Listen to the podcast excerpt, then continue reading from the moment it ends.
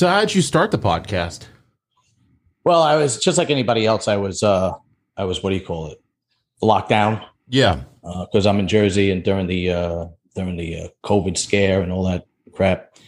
So everybody said I should do it because um, I'm pretty good with human nature and judging people and so on and so forth. So, you know, during that time, my wife was, my shop, shop was closed. My wife has a hair, hair salon, nail salon. So that shop was closed. I wasn't working much overtime because I work in the city. So they would cut me overtime. So I was home. The gyms were closed. Like I was home by four o'clock every day. Right. Mm-hmm. And, um, so I'm like, fuck it. I'm just going to do it. I bought the, the, the equipment, the laptop, the mic, the, the lighting, I bought everything.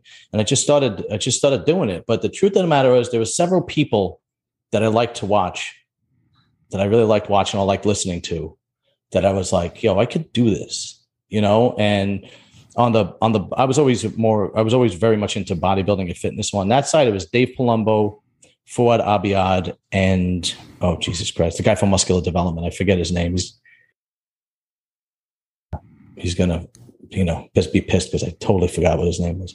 And on the opposite side, when I would listen to the Manosphere, you know, Rollo Tomassi, um, uh, who else? It was Rollo Tomassi. Kevin Samuels really wasn't that big yet, but it was mostly Rollo Tomassi and another fellow that that I would listen to, and I was like, I could, I could do this. I could mm-hmm. do this you know, and then I just started. That was it. And I just one day I just put it on and and that was it. Have you, you enjoyed know? the process? Yeah, I do. Don't get me wrong. Sometimes I get pissed off. Like if I if I think like if I think a uh, one is going to do really well. Yeah. And then it does shit, and I'm like, how did that do shit? And then all, and then like one that you don't even think of, yeah, takes off. You mm-hmm. know, and I'm like, I'm happy when that one takes off, but like, so when I first started, I actually started doing like manosphere stuff. And um, that's the and the reason why I have my degrees behind me is because people were saying, How the hell do you know about women and all this crap? And I'm like, Well, I have degrees in psychology. But meanwhile, I work in the in the sewer in New York City for a living, right? But it pays um, better. Oh, well, we all yeah. need. I mean, that's something we need. That's yeah. that, that's like what uh, what's his name? Um, Andrew Tate says we need men for these jobs. Absolutely, and you know we'll we'll kind of get to that, but uh, basically, I started doing the Manosphere stuff. And then I realized how flooded the Manosphere in YouTube channels and podcasts are. I mean, it is just flooded. So I was like, all right, look, I can't compete with Rollo Tomassi or Kevin Samuels, Andrew Tate. I'm a nobody, right? And I'm like, okay, I'm going to change my show. After about six month time, I changed it to a like, we're doing an interview show. And at least people will get want to watch the people that I interview, right? And then I'll get some exposure myself on down the line with doing the interviews of the of the uh, of the guys and girls that I bring on. And some of them, you know, I was I was surprised which ones do well and which ones really didn't do too well. I was really surprised, you know. And uh, now it's getting to the point where I'm getting to the point where I'm getting like, you know, kind of like B-rated celebrities and they they want to get paid, right? Mm. At, be, at the beginning, these people didn't care; they just were happy to come on, and especially during the lockdown and blah blah blah. And uh, but now it's getting to the point where I'm getting in touch with agents that handle people, and uh, they they and they and they want to get paid, but there's no rhyme or reason to it, right? Like I'll say, okay, how much does this guy get? And they'll throw a number at me, and I'm like, what? Really? And then I'll say, what about that guy? And the, and it's like reasonable. And I'm mm-hmm. like, how, what, there's no, you know, what's the, what's the difference? You know yeah. what I mean? It's just so, but for the most, like I, I interviewed Forrest Griffin. The, oh, did like, you really? Yeah. And I did shit. I don't even think I broke hundred views on YouTube. And I'm like, how did that happen? He's Forrest Griffin. He's like, He's like former like champion, yeah, former light heavyweight UFC champion. I mean, I mean, he's what made the UFC the UFC. He, he was really the Ultimate did, Fighter yeah. winner, yeah, right? Him and Stephan yeah, Bonnar. Without yeah. them, that's right. That's yeah. right. Yeah, that's absolutely. And um, I and I mean, listen, I was glad that I interviewed him. He was he was really cool. You know, don't get me don't get me wrong, but so then I had, I just changed and I was like, okay, well, my my show is going to be about everything about guys, everything for guys. Mm-hmm. so bodybuilding, powerlifting, arm wrestling. Uh, I interview porno stars. I interview uh, mafia, former mafia members. I interview 1% bikers. I interview comedians. Um, then I do the news with my friend, and he's always wasted doing the news. And then, then I do this thing called Guy Talk, and it's all me and my friends, and we're all drinking, just talking shit. And it's just, it's the whole thing is just for guys, Yeah. You know? And uh, that's basically essentially what, what it comes down to. Now, your friend that you do the news with is that the guy that has the Oakland A's hat on? Justin, yeah. Yeah, yeah. I've seen I've seen a couple of your clips on uh, face, uh, Oh. Instagram. I watch him. I was like, dude, this guy's funny as shit, man. Yo, he's hilarious. We used to work together. We were he used to work with me in the in the sewer system, and now he's an iron worker. And what happened was, we were hired uh, what, what they call provisionals, and then what happens is that means you're temporary until you pass the test to be a, a permanent city worker for the DEP. The DEP is the Department of Environmental Protection, which is who oversees the sewers in New York City. But if you're on, if you if you're provisional, then they can fire you like like that. Okay, if anything you do, if they don't like it, if you're late, if you're out too much, whatever, he gets he gets pulled over with a DUI and an eight ball in his car. no wonder I like that guy. I'm Yeah, telling yeah. you, man, that's my guy. That and they likes to fired party, him. man. They fired him instantly, and then uh, you know now he's an iron worker in uh, in he's actually working in Jersey City now. And and getting back to what we were saying before, we need men to do these jobs. I mean, this guy is he is thirty stories in the air, walking on you know iron scaffold, uh, not iron scaffolding, but assembling a building. You know from its from its infancy. You know, I mean, he's he's strapped, right? But he's still walking around like nothing. Every once in a while, he sends me a video of how high he is, and the cars look this big, and the pe- you know what I mean. Fuck that. And um, I was like, I don't know how you do that job, man. I, I mean, I no wonder you drink so much. I was like, I, I would need a you know diapers, but you know, these girls that come on and say we don't need men, it's like, okay, you you go do that. You you you go thirty stories, forty stories in the sky, and then and fucking weld iron together so we can build this building. Go ahead. Have you Imagine gotten a lot guy- of oh, Have you gotten a lot of pushback from having these views? Um, no, most of my subscribers are men. I've got a little bit of pushback. Mhm. I didn't get met much. Most of my subscribers are guys. I mean, I concentrate mostly on YouTube. I have it's on Spotify, Google Podcast, uh, Apple, Apple iTunes, and I really got to start Rumble because everybody's moving to Rumble. Yeah. Right. But um, I really, I, I really got to get on Rumble. But I'll the you know, it's really like eighty percent of men use YouTube Yeah. guys are the ones subscribing to channels, which is why this whole manosphere thing blows up on YouTube, you know, Mhm. so on and so forth. You get some girls that that hate, but for the most part, majority of my subscribers are guys. Every once in a while, I'll get a girl that uh, that'll get offended. I mean, I had a couple of girls that I never had social media until I got this, right? Mhm. So I had social media. I got Instagram and Facebook and TikTok, and it's all to pretty much just advertise my my uh, podcast. So you know, I've had, I had, uh, oh, I, I did one video on uh, should you marry a single mother or not, and this girl I knew from high school was divorced, of course, with two kids, and she did. She got angry when she saw it, and she fucking decided she was never going to talk to me again. Okay, don't talk to me anymore, right? And then I did another one called, uh, did another one recently, actually. Um, uh, signs that you could see if a girl is a 304, is she's promiscuous. And uh, I, gave all the signs, and I thought it was pretty accurate for the most part. And it, it was nothing like out of the ordinary. Do you know what I mean? It was nothing. It's like, you know, if a girl is traveling by herself to party places like Miami and Vegas and Dubai, and she doesn't have a job where it's essential for her to travel, Modeling. but she's yeah if she's if she's traveling by herself somebody paid her to go out there right Yeah. you know i mean you know like that like that and then this girl that i knew uh um, wanted to debate me and i was like no it's not up for debate it's my podcast it's like if you have an opinion go start your own damn podcast and and and see who follows you you know and then of course you don't want to talk to me anymore either Yeah, there's nothing, there's nothing wrong with having an opinion. Like you can No, have your own view, and you don't have to call somebody out their name because you view different views. yeah I think and that's where the problem happens because no, nothing's ever been solved by war or fighting with somebody. Yeah, well, oh yeah, nobody's ever been, nobody's ever, nothing's ever been solved by trying to quiet the other side. Mm-hmm. Yeah, you, You need know- to have a discussion. Yeah, right. And and and reasonable pe- reasonable people have a discussion. You know, it's like uh all right. It's like when you have a lady cop and a man cop. Mhm. Okay. Lady cops tend to go over the top with the aggression because they're trying to mimic masculinity, Okay. right? So they'll be like, take a seat, sir. The guy's like, I'm not sitting down because whatever, he's pissed off or whatever. And she's like, I said, fucking take a seat. Where a guy would be like, listen, buddy, just take a seat. Let me do my job, right? I'll, I'll, I want to make this as painless as possible. And the aggression and the violence is the last thing with a, with a, with a male cop Yeah. right and it's it's it's like it's like the same thing when you have uh men and women disagreeing it just becomes this emotional tirade and you wind up going nowhere. it's like arguing with my wife do you know how many times i just my wife asked me something i go whatever you want to do i don't really give a shit because i know what's coming Yeah.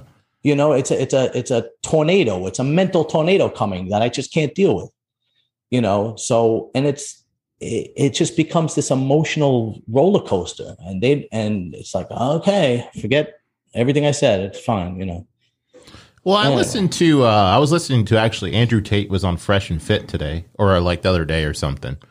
And i think were. they i think they were on his show in rumble oh, right It was what I saw it on YouTube, so it may. oh okay Yeah. it might have been an old So one. is Rumble is a platform like It's a new just like platform? YouTube. Oh, yeah, okay. Rum- rumble is uh Without the censorship, I guess. Yeah, supposedly, but a lot from what I understand, it's very right wing political. So all the people that say these things go on there. So Andrew Tate went on there.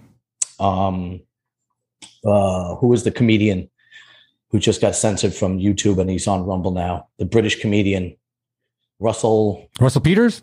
Oh, Russell Brand. Russell Brand. Yeah, Russell it. Brand. He went on. He just went on uh, Rumble. You know, so That's some big uh, names right there. Yeah, so I think it's it's going to it's going to but the majority of it is going to be is right now is very politically right leaning, whatever you want to say, right? Yeah. And it, and they don't censor you, but because Russell Brand and um, Andrew Tate went on, it might change a little bit, you know. Because I don't think I would very, do very good on Rumble because you know I really don't talk much politics. So when we do the news, Yeah. and that's when I do the news, it's just fun and and goofing off and telling jokes and shit, you know, about real news. But I don't know. Well, we'll see. Now, weren't they the same ones that offered Rogan like a hundred million dollar contract when whole Spotify Yeah, when when, was happening? yeah when Spotify was uh when they were good, thinking about they they were never going to fire him. No. He's he did he's too much of a moneymaker. Yeah. He's too much of a moneymaker. Spotify gave him a hundred mil, but Rumble was ready to jump on him if if Spotify was going to let him go. But I also heard I don't know if you watch one of my favorite podcasts. I think the guy is brilliant. Is uh um Valuetainment. I don't know if you guys watch that one. That's yeah, Patrick. uh, Patrick. Patrick uh, Bet-David? that- yeah, yeah, yeah. and he had said basically, which made a lot of sense. If Joe Rogan were to get fired,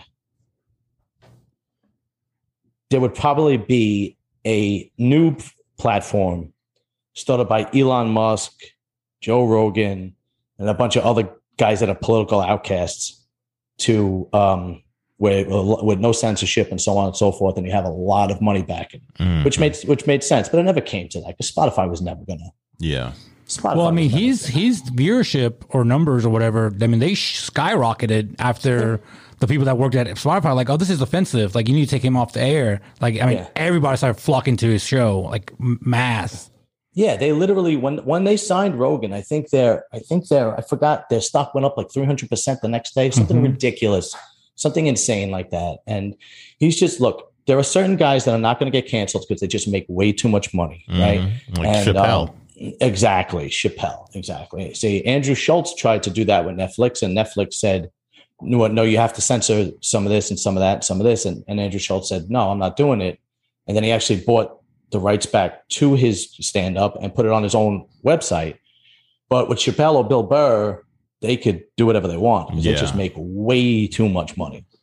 And There was that's- that's the- something that uh, that Patrick said. He, you're in a certain status when you can not be canceled, kind of like a Rogan or a Chappelle. I forget the wordage he used, but yeah, right. Rogan, Chappelle, Elon Musk, you know, these people that you, you're not going to be able to cancel. Now, I wonder why Andrew Tate got canceled. Or, you know, they tried. They banned him from a bunch of social medias, but like, Yeah, he's still would- banned, but he's the only guy that he's the only guy that I know that got canceled but didn't get canceled yeah, Yeah. because he's still all over YouTube. they canceled him basically because he was saying what every young man wants to hear that it's mm-hmm. okay to be a guy. Yeah. You know, when you're when think about it, like this toxic masculinity shit started like, you know, 2010, 2008. I'm 46 years old. Like I grew up with men. Like I, I grew up in Brooklyn in in in Bensonhurst, which was which was predominantly Italian when I grew up there. It's, it's very mixed now. It's changed, but they were men, and and and what I mean by that is they they would protect the kids, they would protect the women, and God forbid they didn't know you when you walked into the neighborhood. It was like that scene in the Bronx Tale where the bikers come in. You know, I wanted to- that. yeah, they wanted to know who you were right away, and if there's a, pro- you know, I mean, the whole neighborhood, the community band together, and the men had respect.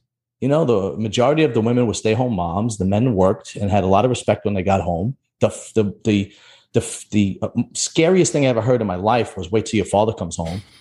And today, today, men are basically emasculated. You're toxic masculine, you're toxic masculinity, and you know they're they're raised like women basically. I mean because 50% is divorce rate so you're going to have women that are that are raising them. And if they do get married most women today prefer the safe choice and marry an emasculated man right? You know we see it all the time. And so they don't even have good role models. There's no good role models. And these guys are growing up very weak with no backbone. And they and and you that's when you get a generation of guys that play video games, watch porn, smoke weed, and don't leave their mother's basement because they don't know what to do with themselves. Yeah. Right? I don't even know where I was going with this. What the? Oh, and that's that's why he got canceled because he was screaming from the top of his lungs, and people were paying attention, and he was going. It's okay to be a dude. It's okay to want to have sex with multiple girls. It's okay to go out and make money.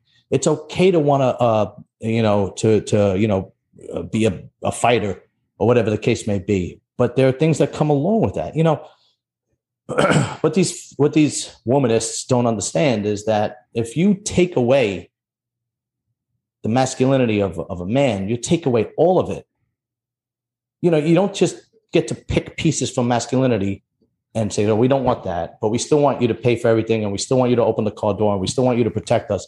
No you're taking the whole thing and throwing it away. All that other shit comes with masculinity. And then the women are being raised like guys right? They're told from they're told from birth that they are special that they you know don't let any guy uh, take advantage of you. There's another there's men are like buses. There's one coming every 10 minutes. Um, go get yours. Don't rely on a man. So you're basically telling women that men ain't shit Yeah. right? And then when you do actually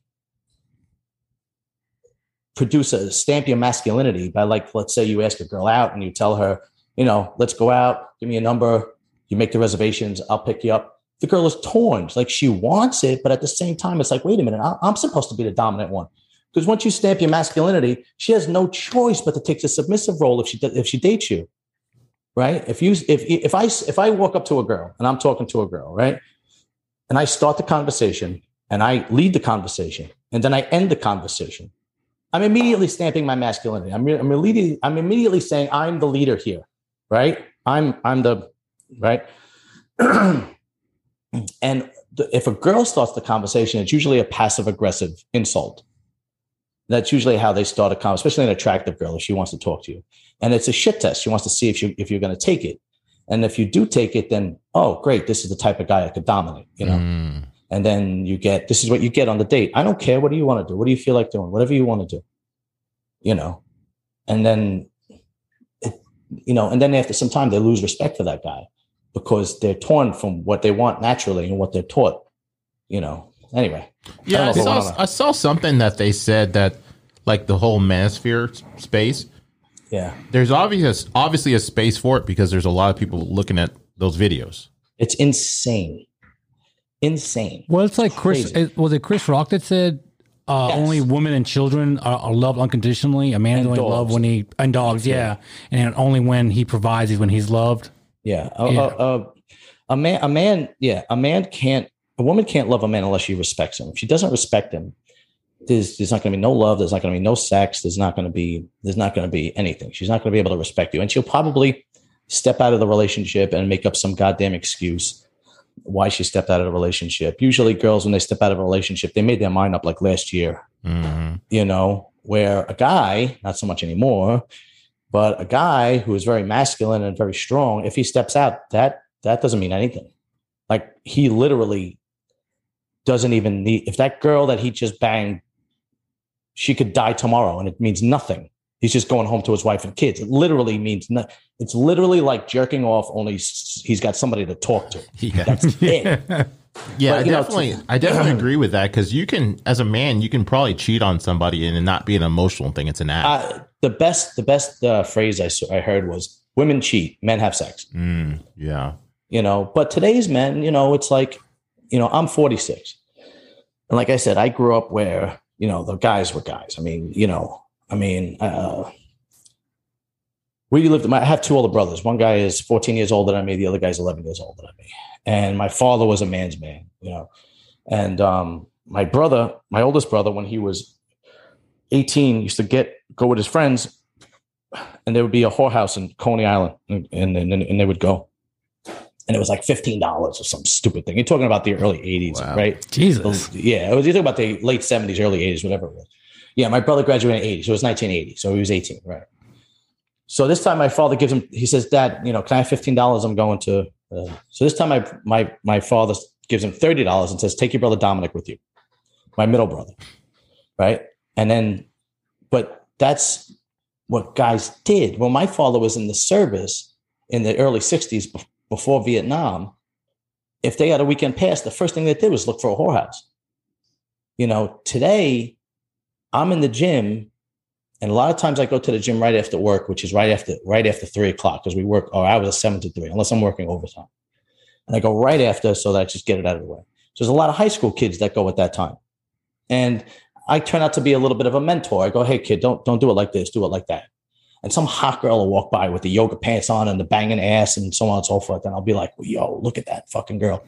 And I would say about 50% of the kids would be like, like they're all uncomfortable. One hundred percent. One hundred percent. I sent a picture to uh, two buddies of mine that are like right at twenty two that work with me, and uh, it was this thing that says thought thoughts and prayers, and it's like these girls dressed up in, in nun outfits, like you know, like really sexy. And dude was like, "Bro, bro, why are you sending this to me?" I'm like, "I just saw it on the internet. I thought." You know, you guys would like it. I guess. I guess not. My bad. But the Yeah, other guy, one of the guys loved it, so he thinks like me. And the other guy was like, "Dude, don't send me stuff like that, man. Like, you know, shit, dude. Like, I'm not down with that." Yeah, God forbid oh, my wife sees it, you know? I mean, yeah, I mean, it's just you know, but like, I'm just such, like, a, pu- such a pussy. that's what I was thinking. The- and this, and the best pussy. thing is they're both like best friends. I trained them both, right? And Yeah. uh, like one of them, I talked one way to, with one, and the other way, the other guy had to talk a different way. Like me and one of the guys, we were just like, bro, look at that bitch over there, man. Fuck, you know, whatever. Yeah. And the other guy's like, hey, man, um.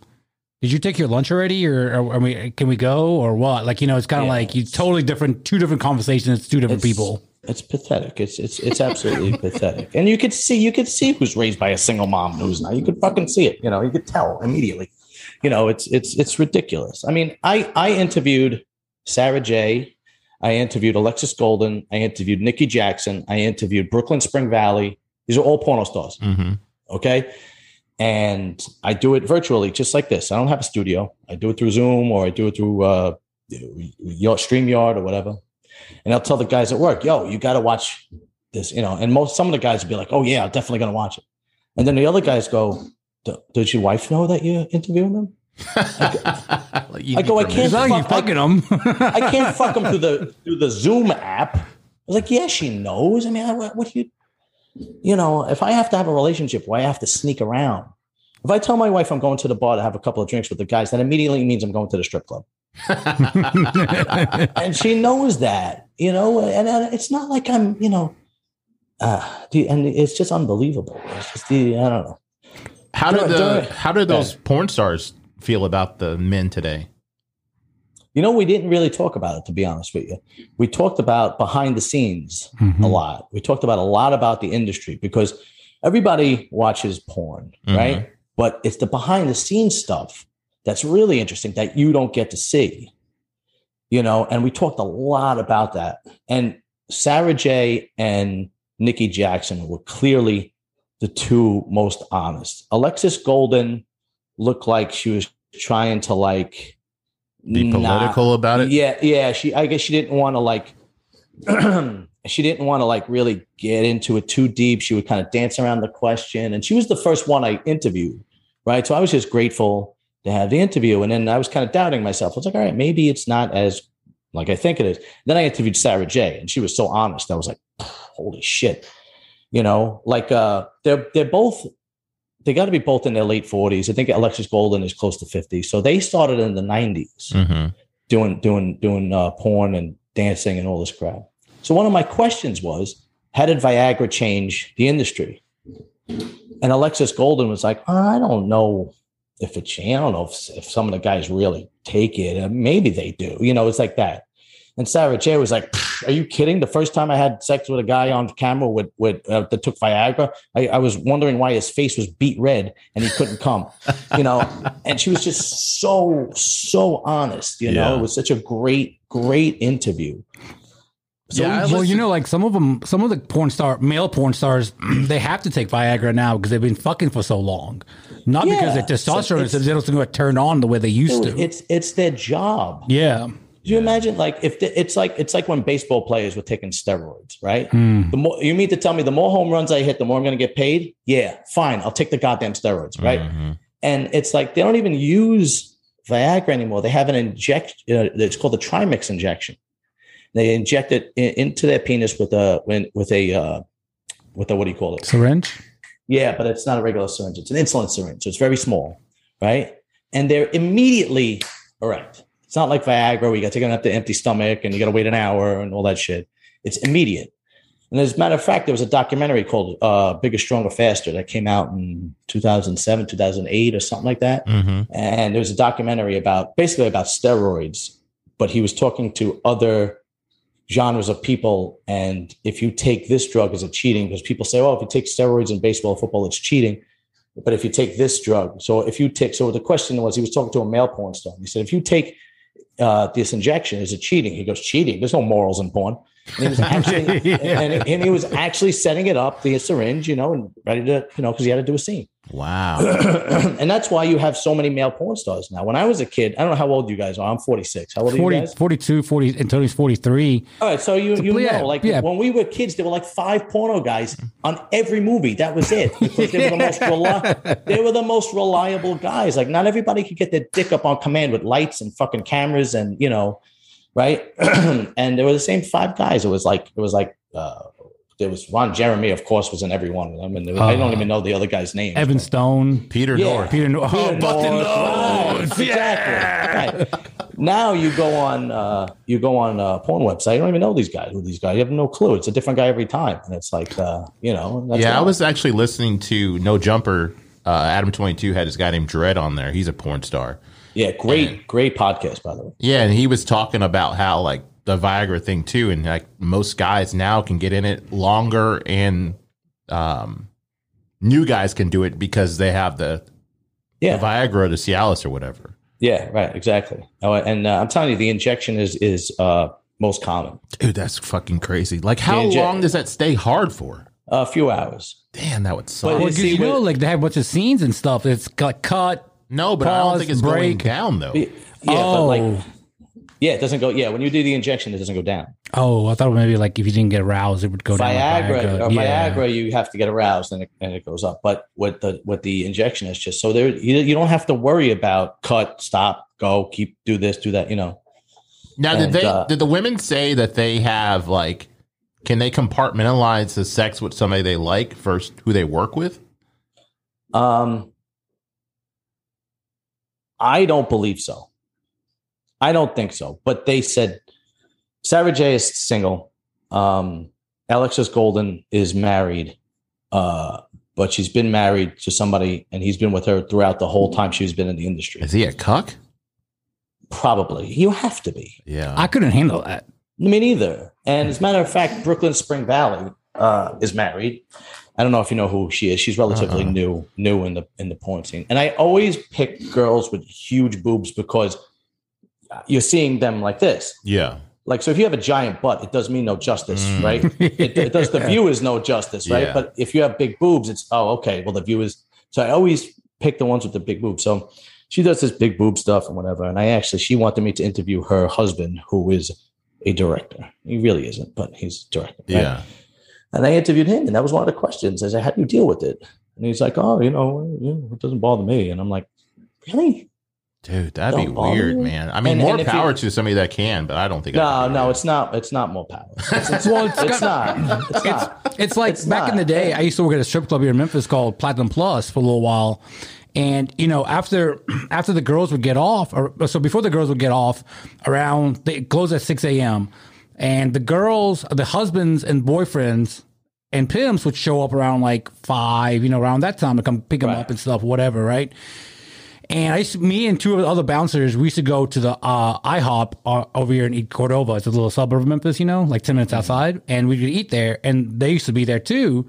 And I'm just, we, we'd always talk like, how can you got, like, do you think they're, like, so do you think they put up with it because they're making so much money? Or do you think No. it's just normal for them? I, I think I think guys that people love to say that, especially girls. If you can't handle a girl that works at a strip club or or has a high body count, then you're insecure. And and I that it's the complete opposite. If you're with a girl who has a high body count, the the guy who's with her is is insecure because I know what I'm worth and I have particular standards. And if I meet a girl like my wife, right? Um, I have particular standards. Now, they weren't crazy standards, but they were standards. And if those girls couldn't meet my standards, I'm walking away. That means to me, I'm very secure, right? The guys who, you know, the girl that throws the pussy at them and then they're, you know, following them around, whether they're strippers or whether they're porn stars or whether they're just wild girls that bang, you know, that are just whores. That guy is insecure. That guy is so afraid to lose her that, yeah, do whatever you want. Yeah, yeah, yeah, yeah. It's fine, you know? Mhm. and it, that's that's just the truth of it okay because you see it because when those guys marry these girls you see how dominant the girls are you see how they emasculate them you see you, you see it and then they inevitably lose um lose respect for them it's just it's just the way it is now there's also a difference if the guy there's a difference between being a cuck and hot wifing. I don't know if you guys ever heard that. yeah. I have. It seems like it's the same, but it really isn't. Uh, Some guys get off on seeing their wife with a, another guy, Mhm. right? The cuckolding thing is emasculating to the guy, where the hot wifing thing is she's doing it for her husband, not for her. If that makes sense, it's more of a mental kind of manipulation thing, right? Like it's like if you love me, you will do A, B, and C for me, right? And then so whatever the case may be, but it'll be with another girl, be with another guy, and then she will come home and satisfy her husband. It's almost like serving him, you know? So the Um, cuck is you're just basically emasculating, calling him a Yeah, bitch and all exa- this type of shit. Right, right, right, right, right. the hot yeah. wife is the one with the Ace of Spades tattoo, usually, right? If Is that what it is? I don't know. something like that, yeah. But like on my Reddit, Um, my Reddit's just I have a bunch of that on But- my Reddit. Yeah, but it's, it's, it's at the discretion of the husband. hmm Yeah, you you do it when I tell you to do it, you know that kind of thing. Whereas cuckolding is the complete opposite, you know. And I, I'll be honest with you, most guys today are cucks. They don't even realize it because if your wife doesn't respect you, she's going to step out. Yeah. She's going to stay. You know where the, the term comes from? Cuckold. The term comes from. I'm pretty sure. Pretty sure it comes from. Uh, um, was it the the cuckoo bird? That's that that is. Uh, uh, what was the name of the bird? Uh, I forgot the name of the bird. Actually, the totally forgot. But whatever. Um, and the bird would actually lay eggs in somebody else's nest Oh, really? And then though that bird would raise that that that the person that bird that that made the nest actually the dodo bird sorry the dodo bird Okay. yeah um would would lay eggs in somebody else's another bird's nest and that bird would raise that egg like it's his own Wow. so you have what's happening is you have a man that if your wife steps out there's a possibility that's not your kid and you're and you're raising it uh, to be own. to be yours you know um you know now we have dna tests but years ago you know that's why you wanted to marry a virgin because you wanted to guarantee that that was your child and you were you were you know you kept the bloodline pure and your name lived on You know, that was the whole. That's why guy. That's why most guys can't handle a girl that's a whore. It feeds to them instinctually, and that's why most guys are, are are disgusted over it. You know, but we're torn because we like dirty girls, but we would never marry a dirty girl, right? Man, that's very Oh, so the ace, the ace of spade. I mean, it's misspoke. Is actually um, usually a white la- a white chick has the tattoo, and she's into black guys. Even though she may Oh. date, even though she may date a guy, a white guy, Yeah. or married to a white guy, she'll she'll step out and go. She'll be a hot wife with a black guy for her husband. Yeah, that's more of a. I think that's more of a um, a mandingo cuck thing. To be Yeah. I, I, I, yeah, That's I, I, got so. that on my Reddit too. I, I think so. There's a, and you know what? There's a lot. There's a, a lot more. And I, you know, I don't really care, but be fine because you brought that up. I see a lot more interracial couples now. A lot more black guys with white women, and, not, you know, I, I have no opinion about it, but I see it, it's change over the years. Like when I was a kid and I was living in Brooklyn in the 1980s, that was like a no no. I was like, oh no, you know what I mean? Now it's commonplace and nobody gives a shit anymore. You know, yeah. I think the only people who care are black women. They hate that shit. Oh man. Well, you know that you're right because there's a big thing about that. How, uh, you know they'll interview like a black girl, like on one of those little 30 second clips or something. What do you think yeah. about it? Um, what do you think of a black chick dating a white guy? And it'll be like a black guy asking, and she's like, "I can't stand that shit. Yeah, That yeah, that you know whatever you know they just don't like it." I don't yeah. know. Well, they they feel like they're stealing their their men. You know, that's what they you know they feel like. You know, but but you know what do you you know what are you supposed to do? Do you know what I mean? If two people like each other and they get along, and they, you know, uh, uh, uh, what is, you know, but I mean, Yeah. I have a, I, you know, listen, I don't, you know, it's a free country. You do what you want, so on and so forth. But you see, generally, the difference between white girls and black girls when it comes to relationships is black girls will emasculate you immediately, but white girls, they will not emasculate immediately, but on the back end, they will emasculate you. You're 10 years in, and all of a sudden, you're like a fraction of yourself. Right? It's like that Bill Burr story when you're on a beach and the water's just eroding at you a little at a time. oh You yeah. know, why are you hanging out with him? Take that back. It looks stupid on you. You know, and that, and that's that's basically what you know what happens. you know, because every guy after so many years of marriage goes, ah, whatever you want to do, I don't give a shit. You know, they just don't want to argue. You What know? is what is marriage life like? Well, I I happen to have a good wife, but we still everybody still has has issues. And you know, the biggest misconception about marriage is that you need to be happy all the time. Like Mhm. I, if he doesn't make me happy, that's bullshit, okay? Nobody is happy all the time every day. You're going to go through problems and you have to work through those problems. You know, and and if you work through the problems and you respect each other and you have somewhat of traditional roles, it creates a bigger bond. Right?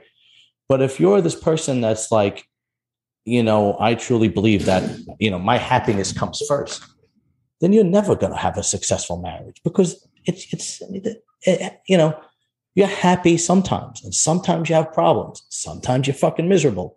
Sometimes you don't want to fucking be seen with that person.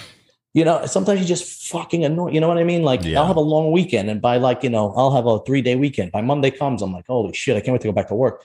You know, you know, you know, and if and especially if you have if you have kids, your happiness. If you can't find happiness with raising your children and seeing your significant other interact positively with your children and raising them, if that doesn't give you joy and happiness, then you have to check yourself. Mm. You know, um, and then you know you'll hear about you'll hear this a lot. When am I supposed to be miserable? You know, well, how how healthy is it for the kids if we are arguing all the time? Well, you're showing your kids that you work through problems. You don't you you- know if you stay and you resolve it. If you just run, then you show your kids that you don't work through problems. You just give up Yeah. you know you know they don't realize how how kids are you know so impressionable at such a young age hmm you know um and the idea that oh, i'm just going to leave because i'm not happy I mean, you you you you're setting that tone for your kids. I'm going to leave because I'm not happy. You know, the a lot of the, I think the stats are higher when you have when you marry somebody that is comes from a, a broken home, it comes from divorced parents. I think the, the stats are actually higher than average with divorce with those people. You know, and it's just it's just it's just pathetic, man. Listen, Maybe it's gonna- I'm also gonna- maybe it's also the generation right, like their generation right now. Like like you just said, nobody wants to put the effort to resolve it, to fix it, to stay. You know, they everyone's like, you know what, let's just quit and go. Well, let, us And call that's a like a cycle, let, you know? Let's call a circle a circle. It's the women. The men aren't leaving. All right. I don't know if you know the stats, but it used to be 50% divorce rate. The divorce rate has dropped to about 45%, but that's because marriages have dropped. So divorces have dropped, right? 70 to 80% of the time, those the divorces are filed by the women. If they're college educated, it goes up to 90%. The men aren't leaving, it's the women that are leaving and they're they're incentivized, they're incentivized by leaving. They get the house, they get the kids. Ninety five percent of the time, they get the house, they get the kids, they get spousal maintenance, they get child support, and the guy, and the only thing that's literally happening is you're just removing the husband, Mm. right? And then, you know, then the husband has the kids every other weekend. So you can't be a significant role model if you have your kids every other weekend. I don't give a shit what anybody says. You you can't, right? Um, and then the, the the new divorcee gets to have her whole phase every other weekend. You know, and, that's that's. That's that's that that's the truth. The guys aren't leaving. But here's the thing: if you're in a household where the the the annual income is two hundred fifty thousand dollars a year or more, the divorce rate drops to twenty percent. Wow. yeah, two of our friends just recently, or one just got divorced, and the other one's going through divorce, and both of them, the wife, have filed for divorce. Right, yeah, yeah. It's not it's not uncommon. It's it's it's the truth. I mean, you're talking high numbers, you know, Yeah. and you know, it, it's just you know, while I'm not happy, I don't love them anymore, or uh, or they just they pick things to justify them, right? Argue like. I have a friend that's going through problems at home right now, and he thinks it's all about him because his wife is just complaining and pulling things out from the past. And uh, there was a time when she was in the hospital. I think she got I think I don't know. She got something removed. Uh, I don't know if it was a gallbladder or or um, what is it? What's the organ that you don't need that you get Appendix? removed? Yeah, appendix. She got something removed, and you know, and he's he makes the majority of the money, so he had to go to work every day, Mhm. right? So he would go to work, and then he would go to the hospital after work, and that's one of the reasons now why she's saying that she wants to leave him because you should have been at the hospital with me. Wow. Well, how, how am I going to pay my? How are we going to pay the bills? You're laying in the in the hospital room, and I got to go to work. You know what I mean? hmm So they'll literally pick things, you know, uh, just to justify why they're leaving. You know what I mean? They'll just and they'll make up shit too, and then you know, they'll. I mean, I, I, my brother went through it. You know, my brother went through it, and his wife was messing around on him. You know, and then if you ask her now, he was messing around on her, and we were all like scratching our heads, like, "What the fuck are you talking about?" Yeah. You know? Yeah, it's No. like you did mention about the happiness though, because they always say you can't have rainbows without rain or storms. So I like everything is like ebb and flow. It's got to be up and down. If you're always just constant, then you wouldn't know anything different. Yeah, and and you know what what they don't understand is they want immediate gratification and your final stage of life is enjoying your grandchildren hmm okay so now let's say you're divorced all right? So now you either remarry or you or you don't right? So holidays come and everybody wants to see their kids on holidays or birthdays or anniversaries and so on and so forth. Now that time gets cut in half because now there's three sets of parents or possibly even four that i have to visit the kids with right? Hmm so like my nephew now has three sets of parents. So Christmas Day gets cut in half. He goes to see my brother till like maybe 12, 1 o'clock. That's it from like, you know, in the morning. So my brother gets to see his grandkids for like three hours.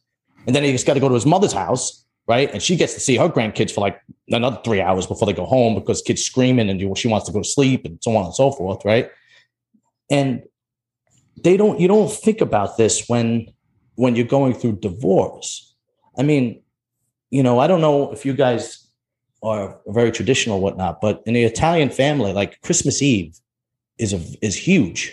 It's huge in in, a, in the Italian culture, hmm and they and we you know in our our side of the family we were always with my side of the family. At Christmas Day we we're always with you know her side, uh, you know the, the in law side of the family, and you know the grandkids aren't with my brother on Christmas Eve now because they have to chop up the time so much. And the same thing goes for birthdays. If the kid, you know, has a has a of you know, the same thing goes for anniversaries or any other special occasion. You got to because you got to be even. You got to chop up all that time.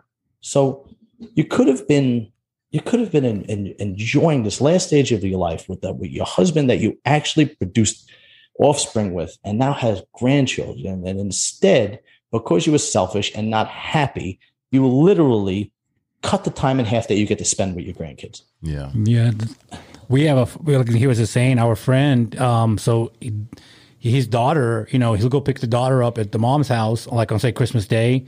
Then he'll drive out to his sisters or whatever. They'll spend you know six seven hours or five hours, whatever it is, and then he has to drive back, drop her off back, so she can spend th- you know back with her mom on Christmas, and then he'll get her like. Uh, oh, oh, sorry, Christmas Eve, and then she'll drop her off on Christmas Day.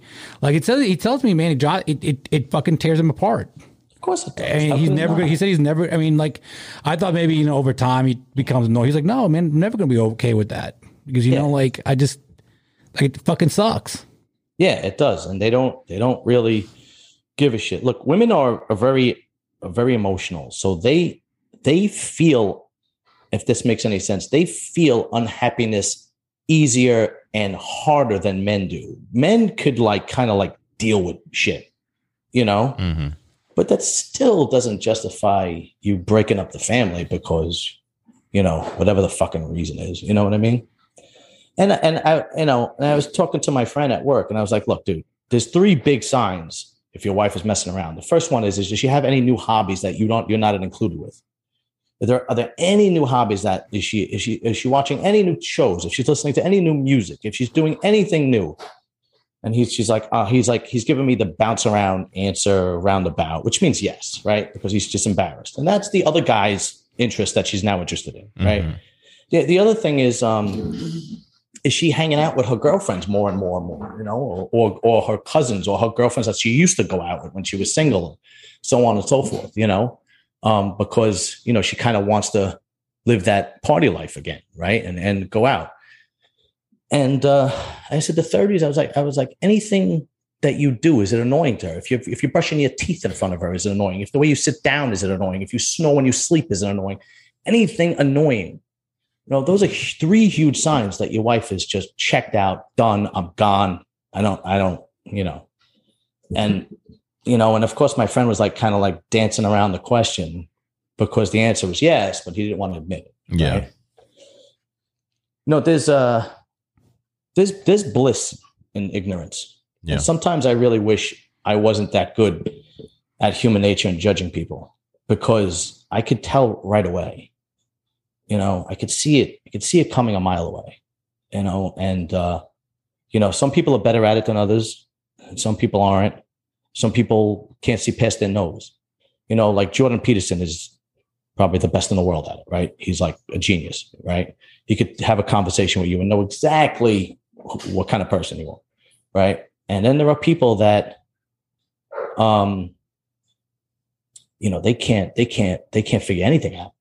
You know, they're like those little vacuums, those battery operated vacuums that you put down on the floor and it just bounces into a wall and it goes to the other corner and Yeah. bounces into the wall. You know, and that's how some people live their life, you know, and it's fucking, it's the truth, you know, it's, un, it's unbelievable.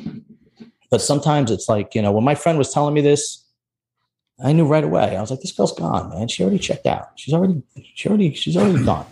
Did you tell him, or did you like didn't want? Well, what happened him? was I, I was telling him that I was being supportive, and then there was a, there was a part of the conversation where I, I stopped the conversation because we were working together, and there was a part of the conversation where I stopped the conversation because if I continue this conversation, um, I'm going to be the bad guy, hmm right? And the conversation stopped when he said to me, he goes, "No, the only thing is, I was the only one my wife was ever with," and I was like, "All right, we're done with this conversation. What am I supposed to say?" Yeah.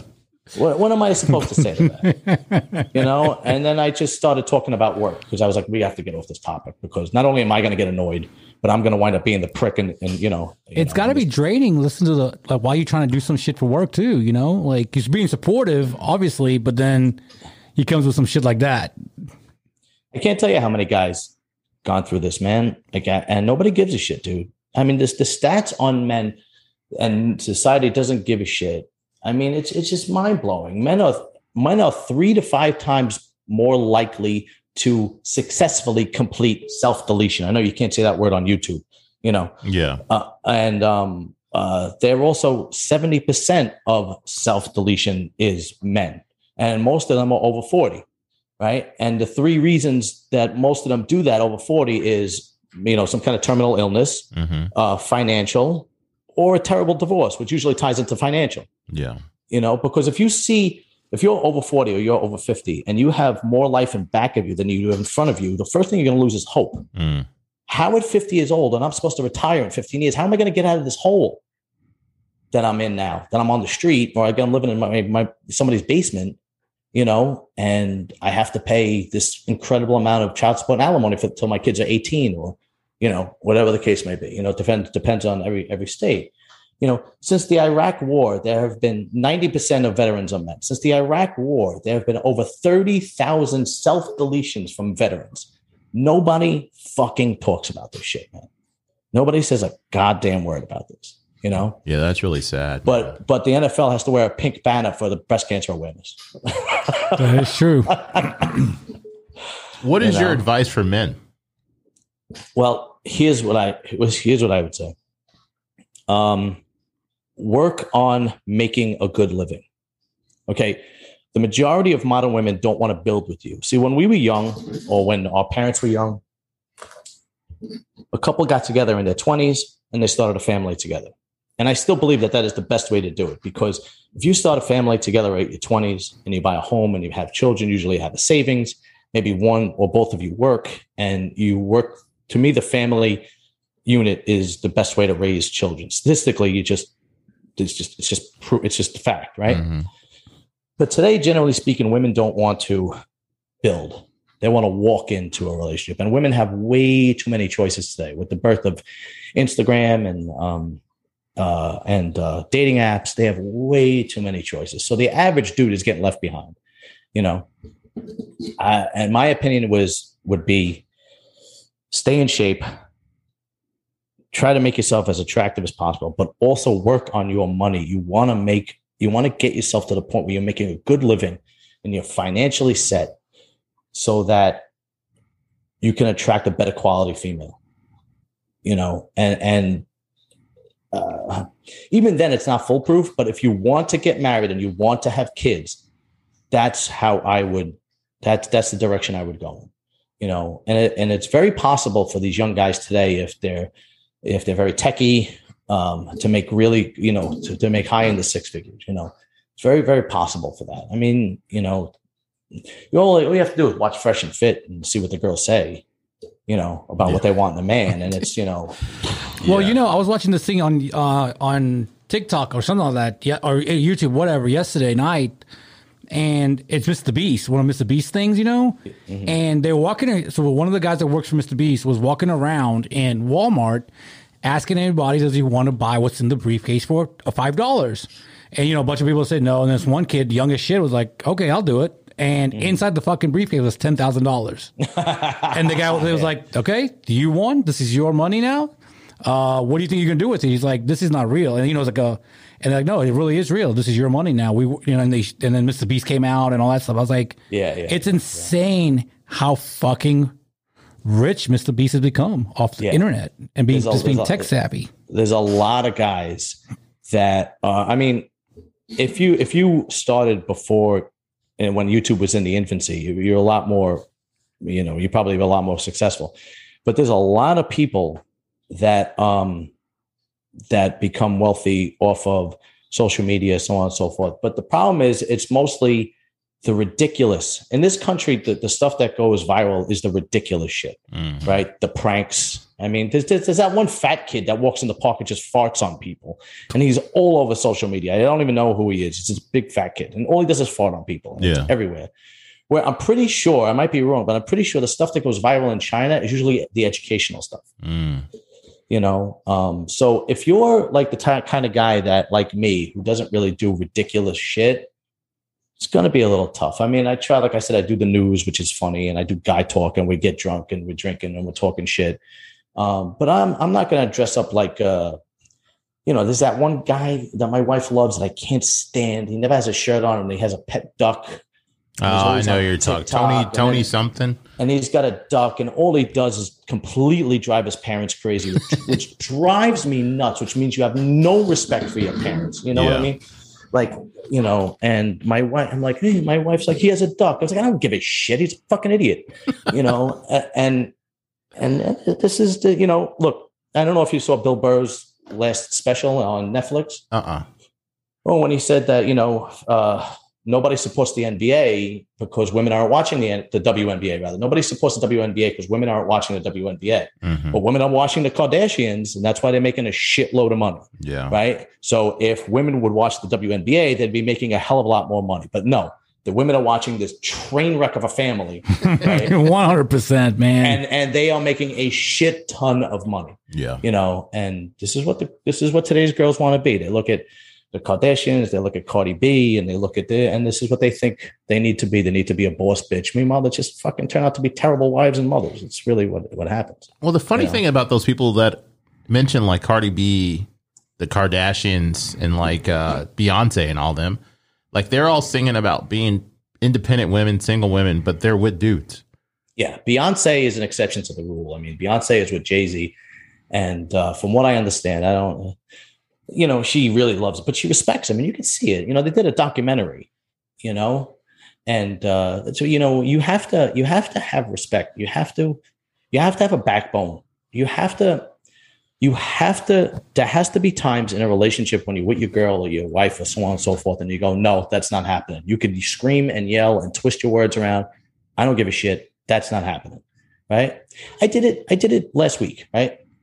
My wife owns a hair salon okay and um, right next to the hair salon is like this bakery okay? And there are these girls that work in the bakery right? And they know who i am because i stop in to visit my wife maybe on a weekend or something like that when she's working. And then i go next door to the bakery because they really do make good stuff and whatever blah blah blah right? So there's one girl that works there.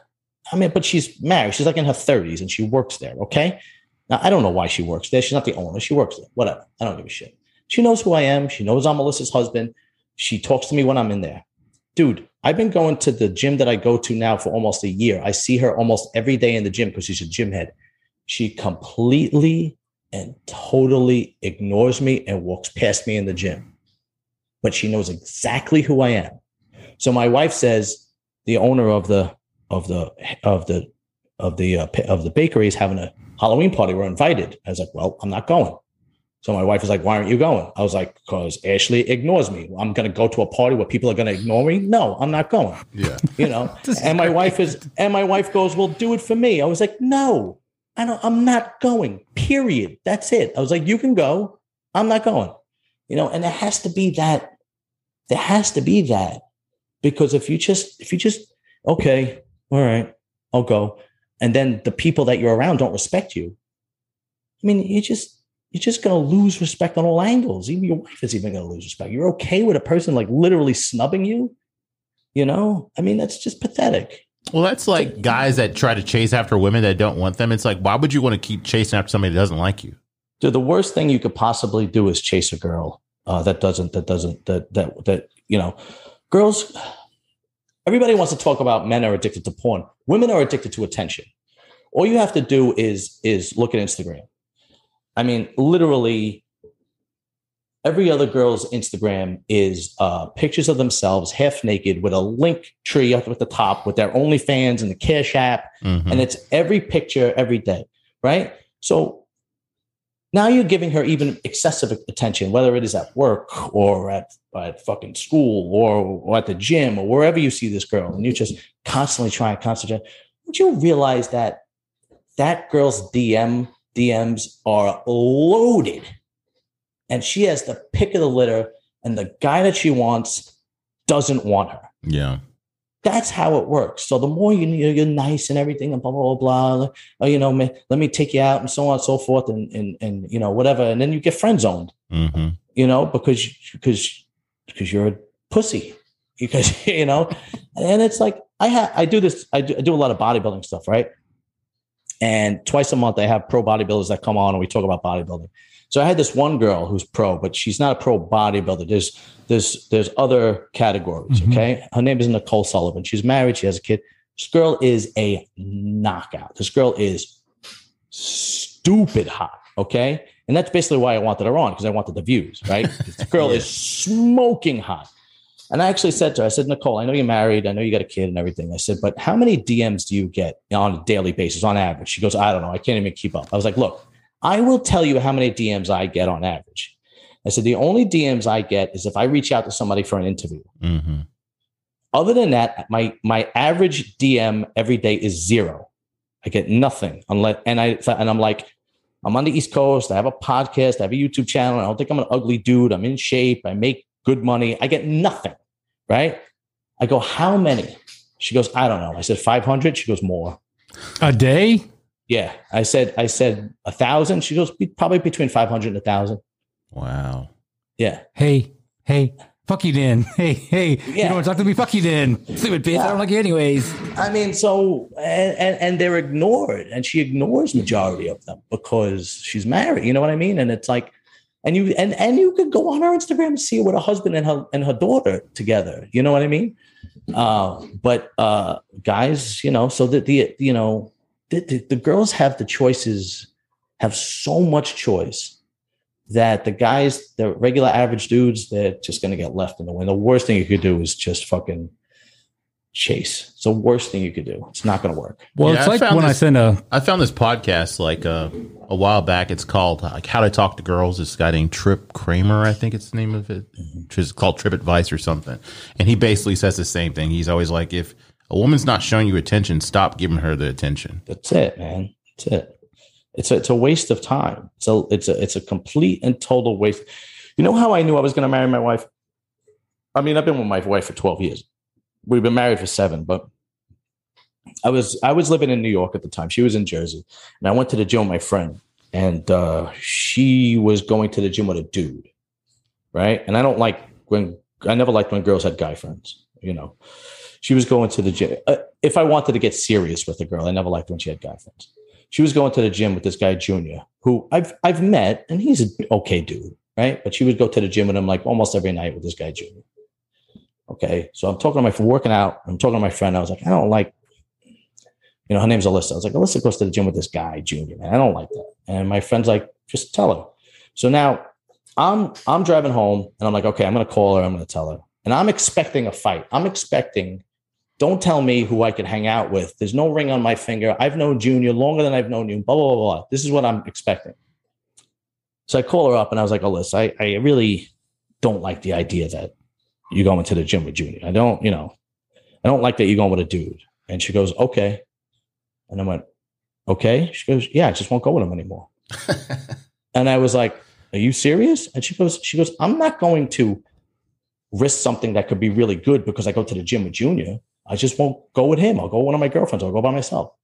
And right then and there, I was like, this, this girl is marriage material right there. Boom. I knew right away.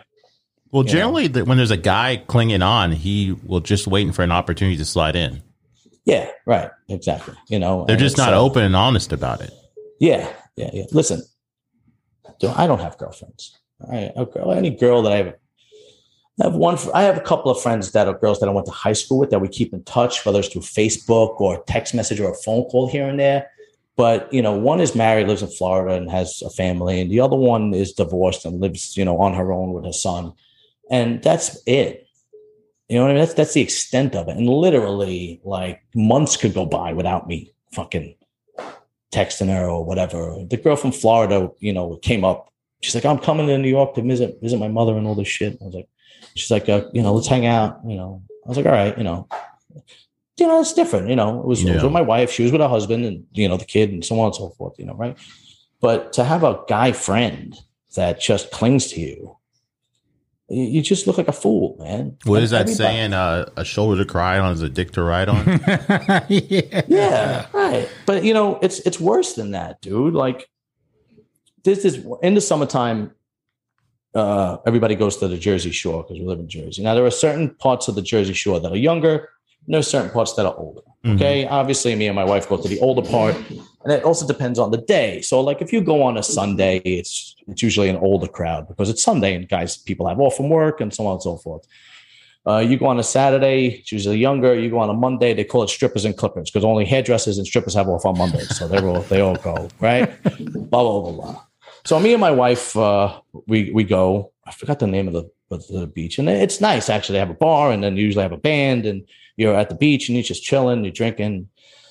And there were these like three white girls in their probably early twenties that were attractive, and they were constantly standing up on the beach because they want attention. But then there were like two dudes that were with them, but they were like either Indian or Middle Eastern or um maybe you know possibly Trinidad. You know, it's not not American looking. They might have been born here, but not American. And they were there, and you could clearly see it to buy them drinks and take the pictures for them. They weren't in the pictures. Okay, they, weren't in the pictures. They were taking the pictures with them, and then you know they were buying them drinks. And then when the guy like tried to whisper something in one of the girls' ears, she did like this dance move, like backed away, so she wasn't looking to see that he was she was with him. yeah. Do you know what I mean? And I'm like, have some self respect, dude. Like, walk away. I could never fucking do that, you know. And this is, it's just more, more attention, you know. It's You taking more notes, more more. It's pathetic. Right, why don't you ask me something else? Unless this is what you want to talk about. No, this is good, man. No, this is really Oh. good. All right. Um, so like, what would you say to a younger guy that's growing up? Like, I know, like an older man, like you can tell him, like, hey, you know, don't put up with bullshit or whatever. But somebody that's fresh, like into dating, like, what's some advice you would have for them? All right. The problem is, uh, Instead, like they don't have a, a male role model at home. Yeah. Okay. The problem is young kids don't grow up the way I grew up. They don't have a crowd of kids that are on the wild side, if that makes sense. So w- when you grow up and you, you know, when I lived in Brooklyn and then I had lived in Staten Island, whatever, you know, I had a group of friends that the guys were a little bit on the wild side. They were a little rough around the edges Mhm. which means that girls came and went. You know, even if you had a girlfriend, you were messing around with another girl. You know what I mean? And that made you more attractive because let's face it, I mean, girls like guys that can get other girls. Mhm. All right. Girls don't like guys that completely submit to them. They don't. So, you know, you would be with your friends and you'd be hanging out on the corner because this is way before Netflix and way before fucking PlayStation and way before fucking, you know, the internet. And you'd be, you know, 18, 19 years old and you'd be hanging out on the corner with your friends and um, you'd be drinking or smoking weed or getting into fistfights or whatever the case may be. Right. I mean, what boys used to do all the time those kind of guys, those kind of kids got it. Those kind of kids got it. And the girls like those kind of guys. Okay. And the thing is, the majority of those guys had fathers and they guided them. We, we get that you're a boy. We get that you're a man, but we, we, we're p- putting you in a, we're putting you in a lane where you're masculine, but you have to be responsible at the same time. So then you create a guy that is uh, very masculine, but he's responsible. You still got to take care of your family. Still got to take care of your kids. Still got to put food on the table. Still got to pay for everything. But every once in a while on the side, you do what you got to do, right? And that's the that's the generation. So we don't have that anymore. Now the generation, the majority is raised by women or weak men, and they're told to put women on a pedestal. You know, they're told treat women like they are goddesses, treat her like a princess. This is what they're told, right? And don't display any insecure. You know, if if uh, don't display any you know overly masculine. Don't don't you know ne- you know don't you can't be dominant. You know that that kind of thing. Blah blah blah blah. So now, if I'm talking to a young kid that's grown up like that, he's looking at me like I have three heads. right? He's looking at me like, what are you talking about? Like, I would never, I would never cheat on my girlfriend. I would, I would never do something like that. And I'm like, well, you know, you're gonna learn the hard way. You know, I mean, so when you're a young dude, I, you know, you, you try to tell the guys, you know, listen, work on yourself, get in shape, look good, work on your money, make you make girls the third or fourth choice in your life. You know, it should be you, your money, or your career, right? The gym, your friends, and your girlfriend is fourth, fourth or fifth, right? And what that happens is that the girl yearns for you when that happens. You know, when you make her first, there's no yearning anymore. You're always there, right? And uh but what happens is when I tell a young guy that, they think I'm crazy. They literally think I'm crazy because they've been told the complete opposite their entire life. And then they then they learn the hard way, you know. Then they fucking learn the hard way, you know. Um, because what happens is girls will through their 20s will usually, you know, because they have so much of a choice today, they have so much of a selection, they'll go after the bad boy and they'll go after the prick you know, and they'll go after the guy that was just in jail with a neck tattoo and all this shit, right? And then when it's time to settle down, they'll they'll they'll choose the safe choice. You know, the feminine guy, the guy with no backbone, the guy that's not going to put up a fight, whatever you want to do, the guy that's going to get on her program. And that kind of relationship is is doomed, doomed. You're basically a doormat. Yeah, and yeah. and that that kind of relationship is doomed. Now, my friends that I work with that are my age, that come from my generation, have good relationships, right? Because they drive their wife fucking crazy. That's why, right? but the younger guys that come in, you know, the guys that are in their 20s and they have girlfriends or 30s, like like like my friend that's, you know, going through this whole thing. It's uh it's it's a sad state of affairs. So it's difficult to get through these young guys. You know what I mean? It's it's it's very difficult, you know.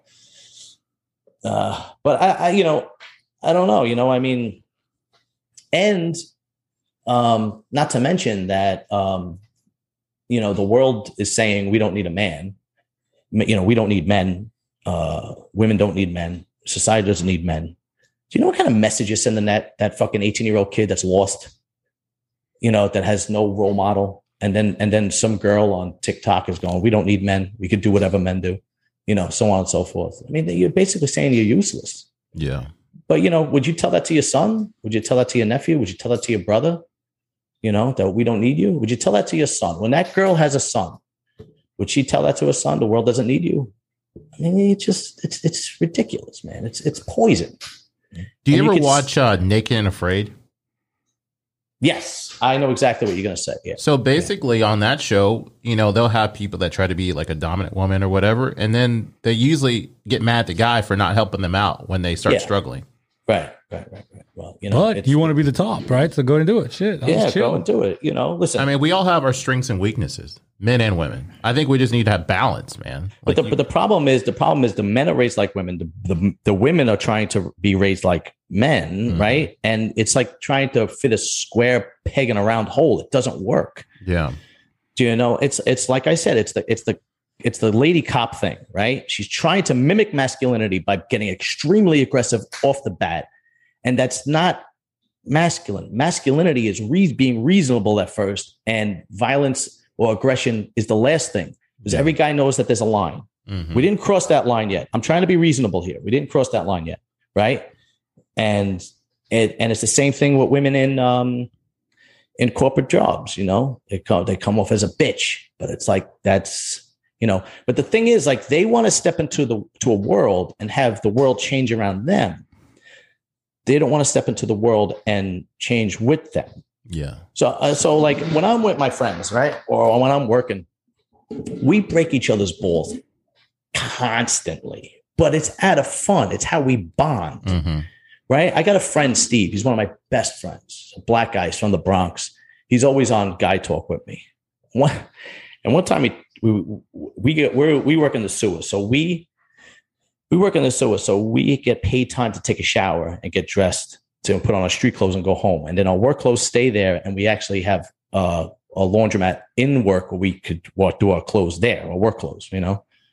So he he's this big fat guy. He's got this big belly. You know, he takes off his clothes to get in the shower. It was like I was like, Steve, you look like a half sucked milk dud. and, and, and, and he got he did the same thing you guys. It's just hysterical laughing, right?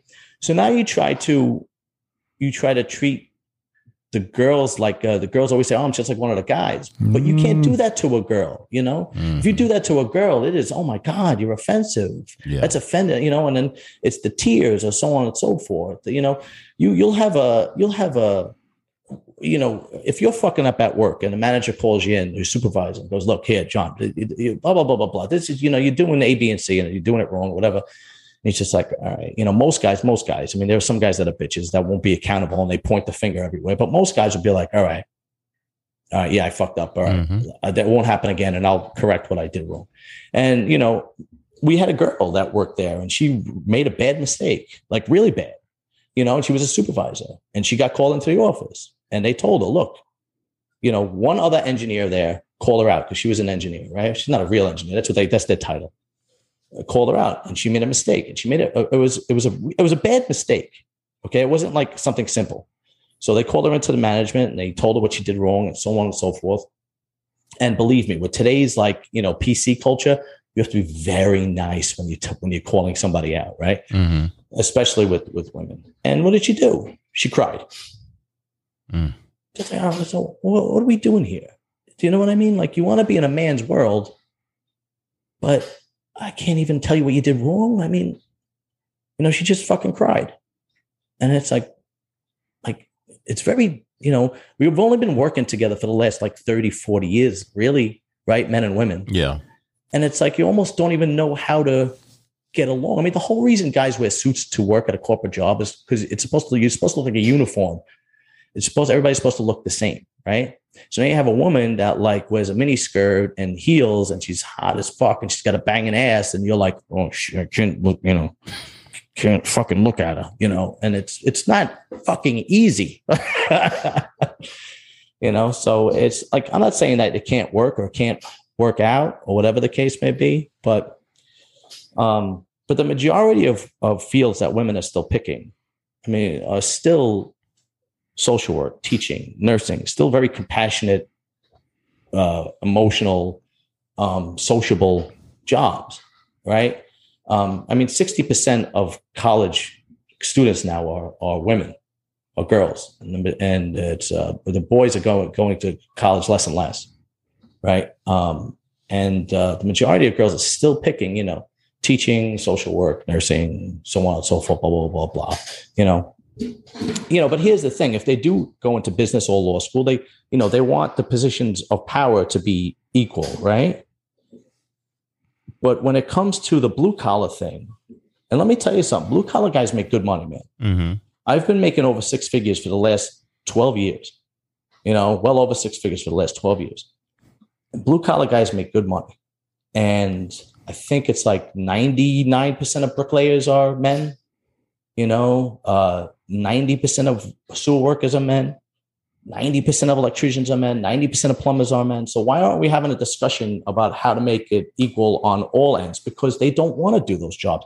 They don't want to do the dangerous jobs. They don't want to be, like I say, an iron worker standing on a, a you know, 30 stories, 40 stories in the air in the middle of New York City, right, right, soldering or whatever the case, whatever the hell they're doing.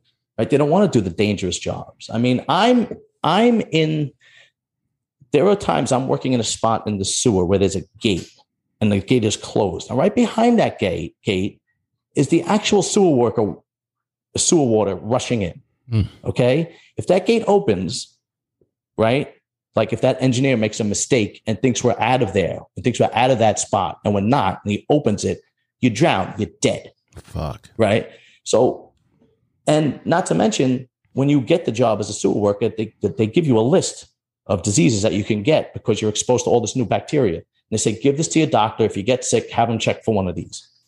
And this shit I never heard of on there. I have no, no fucking clue what, what, it, what it is, you know? And so these, the girls don't want to take those jobs, which is fine. You don't have to, but at least give us the respect that we do those jobs that are mandatory because if those jobs don't get done, the infrastructure falls apart. Mm-hmm. Dude, we'll all you get know? fucking sick. Yeah, yeah, yeah, right, right, exactly. The infrastructure will completely and totally fall apart. Your car won't get fixed. You won't have a plumber come to your house. You're, you know, the elect, the, you won't be able to get your lights on because the electrician. I mean, you know, so just all we're asking, all men want is just some respect. Some respect when you walk in the house, some respect that you're busting your ass and you're putting food on the table. That's all we're asking for. And it's it's just with the narrative that that's going on, where you know, you know, men ain't shit, and uh, you know, um, we don't need men, and all this crap. It's just it's a sad state of affairs because you you need men. Yeah, it's not. Jordan Peterson said it's not okay to be a man; it's necessary. Mm-hmm to be a man because who is going to do these jobs? There are there are electricians and then there are high voltage electricians that work on on on a cabling that's 600 volts or more, you know, and it's extremely dangerous. Mm-hmm. You know, I mean, it, it's uh, my brother is one of them. My my my middle brother Dominic. I would never tell this to my oldest brother. My middle brother Dominic is one of the best electricians I've ever met in my life. He puts me to shame. I wouldn't even know I wouldn't be I wouldn't be able to shine his shoes. Okay. So I was an electrician about 10 years before I took the job as the sewer worker in New York City. And I remember I did, he said, You you want to work this weekend? I have a job to do. I said, Okay, yeah. So I said, I'll work. All right, cool. You know, pay me for the day. He needs help. So we go to this old, this is a few years back. We go to this old Sears and Roebuck. Old, like the, the, the like the, the building is like hundred years old. If you go into the electrical room in a new building, all the electrical uh, all the electrical stuff is in a panel in big panels okay and there's a switch right there so you can shut the power off right there then you open up the panel and there's there's all these basically safety items that come first before you actually work on the panel when you go into an old electrical room there is none of that all the copper all the transformers is exposed you're literally walking into a room full of copper and full of electricity. And one one fucking bad move and you're done. Yeah. Right. So I'm walking in there now. I shit in my pants because I never fucking did this before. And my middle brother does it like, you know, like like it's nothing. Right. He's like, nah, it's the same thing. It's just that it's not in the cabinet and there's no switch. And I'm like, well, uh, yeah, not the same thing. I'm used to safety. you know, and you know, there's just there's just no and it's fucking sad, man. Because like I said, you want your son to grow up in a world. If you're if you're a woman who has a son, do you want your son to grow up in a world like that where nobody appreciates him, nobody fucking respects him? You know, what if he what if he comes home with a girl that says, you know, uh, you know, no, you ain't shit, you know, or emasculates him in front of you? You're not gonna like that. You know, as a woman, you're not gonna like that. As a mother, you're not gonna like that. You know, and then you're gonna wind up hating your daughter-in-law. I see it, see it all the time. I could literally, I could literally, I could literally say that that's what's going to happen. You know, and anyway, it's just a sad state of affairs, man. What do you think about like like how like we're having all these mass shootings? Do you think that's attributed to how men are treated? One hundred percent. You have a group of young men, young white men, because right now white guys are the ones that are the most um emasculated, if you will. You know, well, you're just a white, you're a white guy of male white privilege, and you can't have an opinion. And you know, you hear that shit all the time, right? Mm-hmm.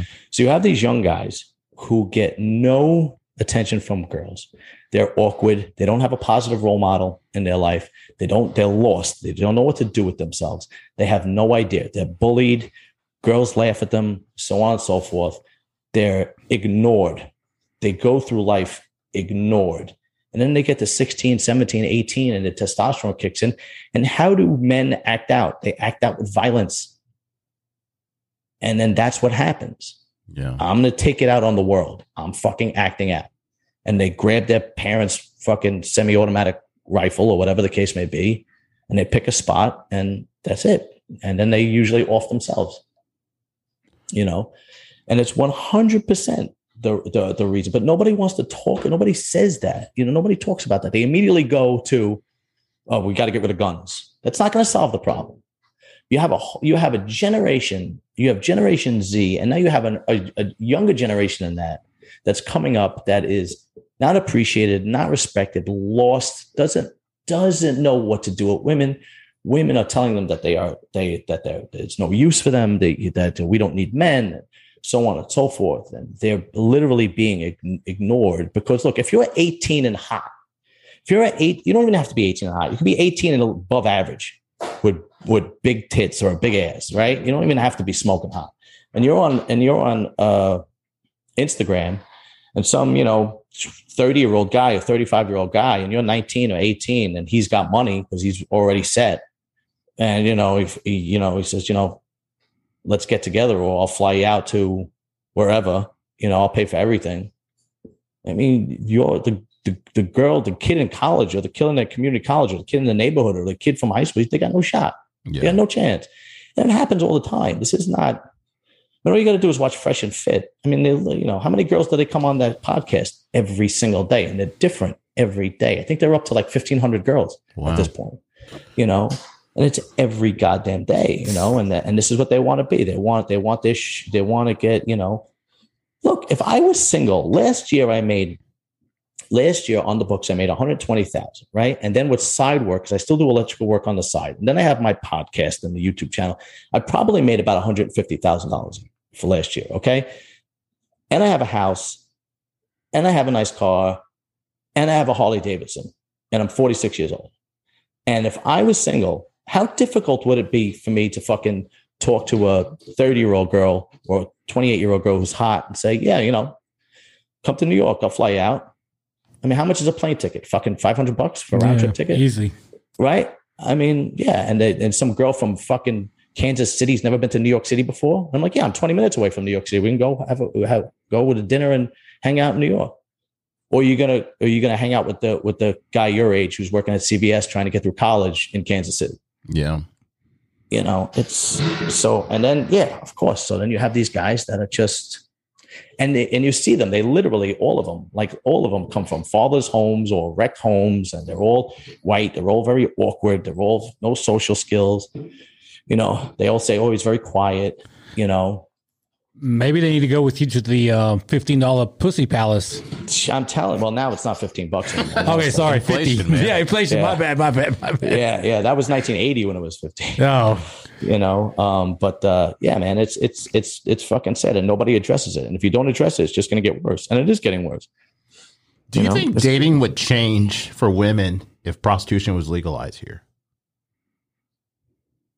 Like, do you think less guys would take women out on dates if they no. knew they could go on a no? Because the majority of the majority of guys are still simps. I mean, let, let's let's break that down for a second.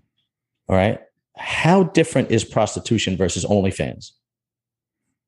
Well, I mean, prostitution, you actually you get to fuck them on OnlyFans right. unless you unless you're doing like a unless you're doing like a fan meetup, you're not fucking them. But on the yeah, on, on the prostitution thing, if I say arrange a price with the girl, the hooker. Oh, I'm sorry. I thought you meant how many guys would still date a girl if she was a prostitute. No, no, no. As no, opposed no, no, to no, okay, yeah, I'm sorry. No, I don't know. I don't think guys. I don't think the majority of guys would would pay for it because I think they are.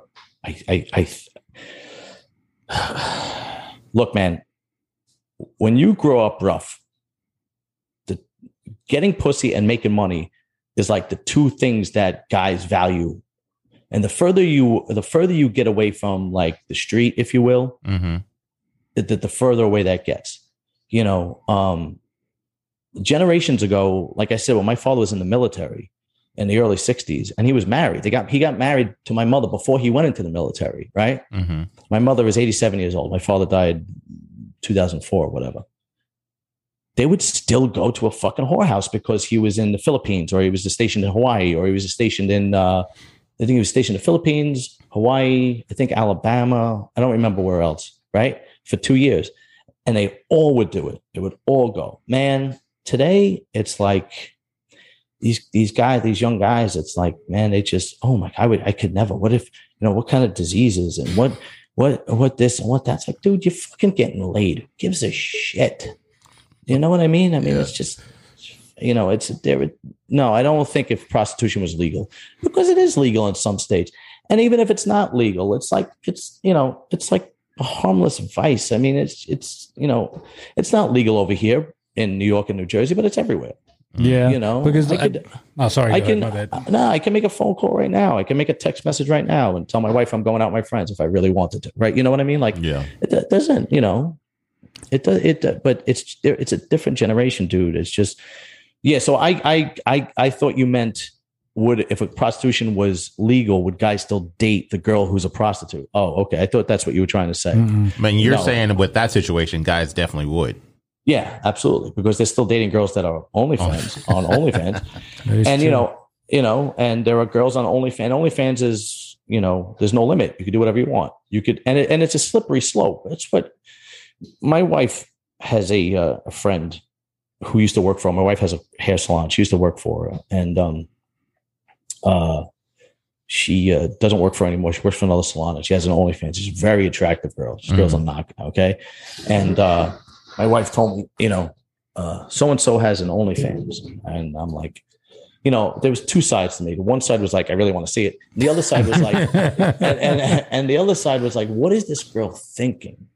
Because what they don't understand, right, is every time you do something or push the envelope and you justify it, it it, it just gets greater and greater, right? Okay, so let's say you're just going to do some bikini shots. Like, oh, I'm just going to be in a bikini, and I'm going to charge, you know, ten dollars a month, and I'm gonna I'm going to be in a bikini, you know.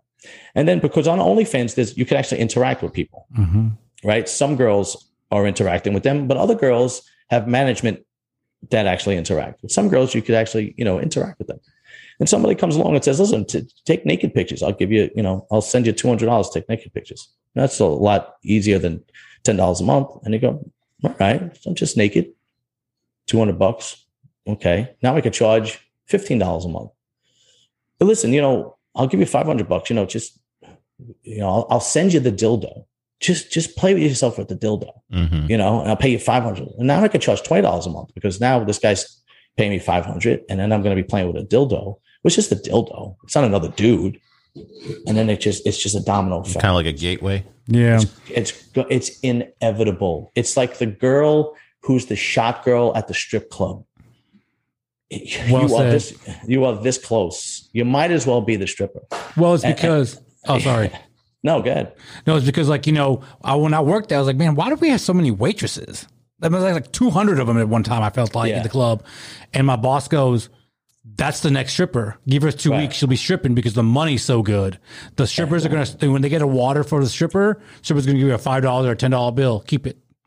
And they're like, "Wow, you make," and then they start talking, and next thing you know, oh, you guys are making two thousand dollars a weekend. Right. I'm only making like 300, 400 bucks Right. and well, why don't you fucking take your shirt off and fucking become a stripper? With you don't you don't have to go in the VIP. You just you Yeah, just you just you just do it out here on, on main stage if you want. Yeah. And that's And these- like, Mhm. It's the truth. And these girls, see, these girls don't have a male role model, a father that at 12 years old, when she wants to start dating, you know, when she wants to start dressing sexy, you know, and, and wear makeup and so on and so forth, they don't have a, a father to go, take that shit off your face, take that makeup off your face and, and, and, and, and go put on something else. You're not wearing that. They don't, they don't have that. That's looked at as, that's looked at as barbaric. That's looked at as like, you know, controlling and you're just trying to raise a decent human being. You know, I mean, what do you think is going to happen if you're a fucking stripper? You think that that girl is going to turn out to be, oh, I can get married and have children and be responsible? Fucking, of course not. Her whole agenda is to get money from guys that are fucking that are, are there to, you know, get off. They, she's going to look at guy guys like a trick. That's her whole Yeah. fucking job. So she never had a male role model to, to, to put her on uh, the straight the straight and narrow. And now she basically looks at guys like they're like they're nothing but a trick, right? How can I get more money out of this guy? You know, um, you know, it's twenty dollars a lap dance, but if you give me fifty, you know, we'll, we can go for three songs. You know, you know, and, and the guy, oh, okay, you know, and and that's the whole fucking the whole fucking. They were going to the private room for five hundred dollars. You know, if you're in like Hustler or one of the better clubs, you know, and and you know, and that uh, you know, what do you think? You're going to marry that girl and she's going to take your kids to school in the morning? uh, you know, it just doesn't make any sense. So on that level, when you talk to the like, say that Sara Jay. and what was the other ones, Alexis something. Alexis Golden, Sarah Yeah. J, Nikki Jackson, yeah. now the which ones are single? Sara Jay Nikki Jackson are single. Alexis Golden is married, but she did not want to talk about her private life much. Mm. So did they, the ones that are single, did they have a hard time finding men from what they do? Well, they have a hard time finding men that take them serious. Yeah. They ha- they have plenty of they have plenty of men that want to bang them. hmm You know, the day after I interviewed Nikki Jackson, she was actually really cool, and we got along really well. We probably we probably got along better. We were actually talking a little bit after the interview. You know, like, and it's good that she lives in Vegas and I live in Jersey because right. Um, and and and we got along re- re- really well. She was really cool, like no shit. And the next day, she said to me, "I've been seeing this." She she messaged me on Instagram. She's like, "I've been seeing this guy, and I found out that he's married." And I'm like, in my head, I'm going, "Well, you know, well, he took a picture, and I could see the wedding ring, and then there's like a in the back, there's a." What do they do? What are those little toilets for kids where they train them to potty potty train them? um, damn. I forgot what they. So he's obviously married and has kids, right? And it's clearly a wedding ring, Mhm. right? Clearly a wedding ring. Now I don't wear a wedding ring because between working in the sewer and going to the gym and so on and so forth, I and none of the men in my family ever wore wedding rings, right? And we're probably more faithful than fucking, but whatever. Um, and I'm and in my head I'm going, I mean, you're not you're you're you're in your 40s. You're not stupid. We had a great conversation. You had to know that he was married, right? I mean, it's very simple. I can't get together this night. I, can't, I don't want to get together that night. No, I can't.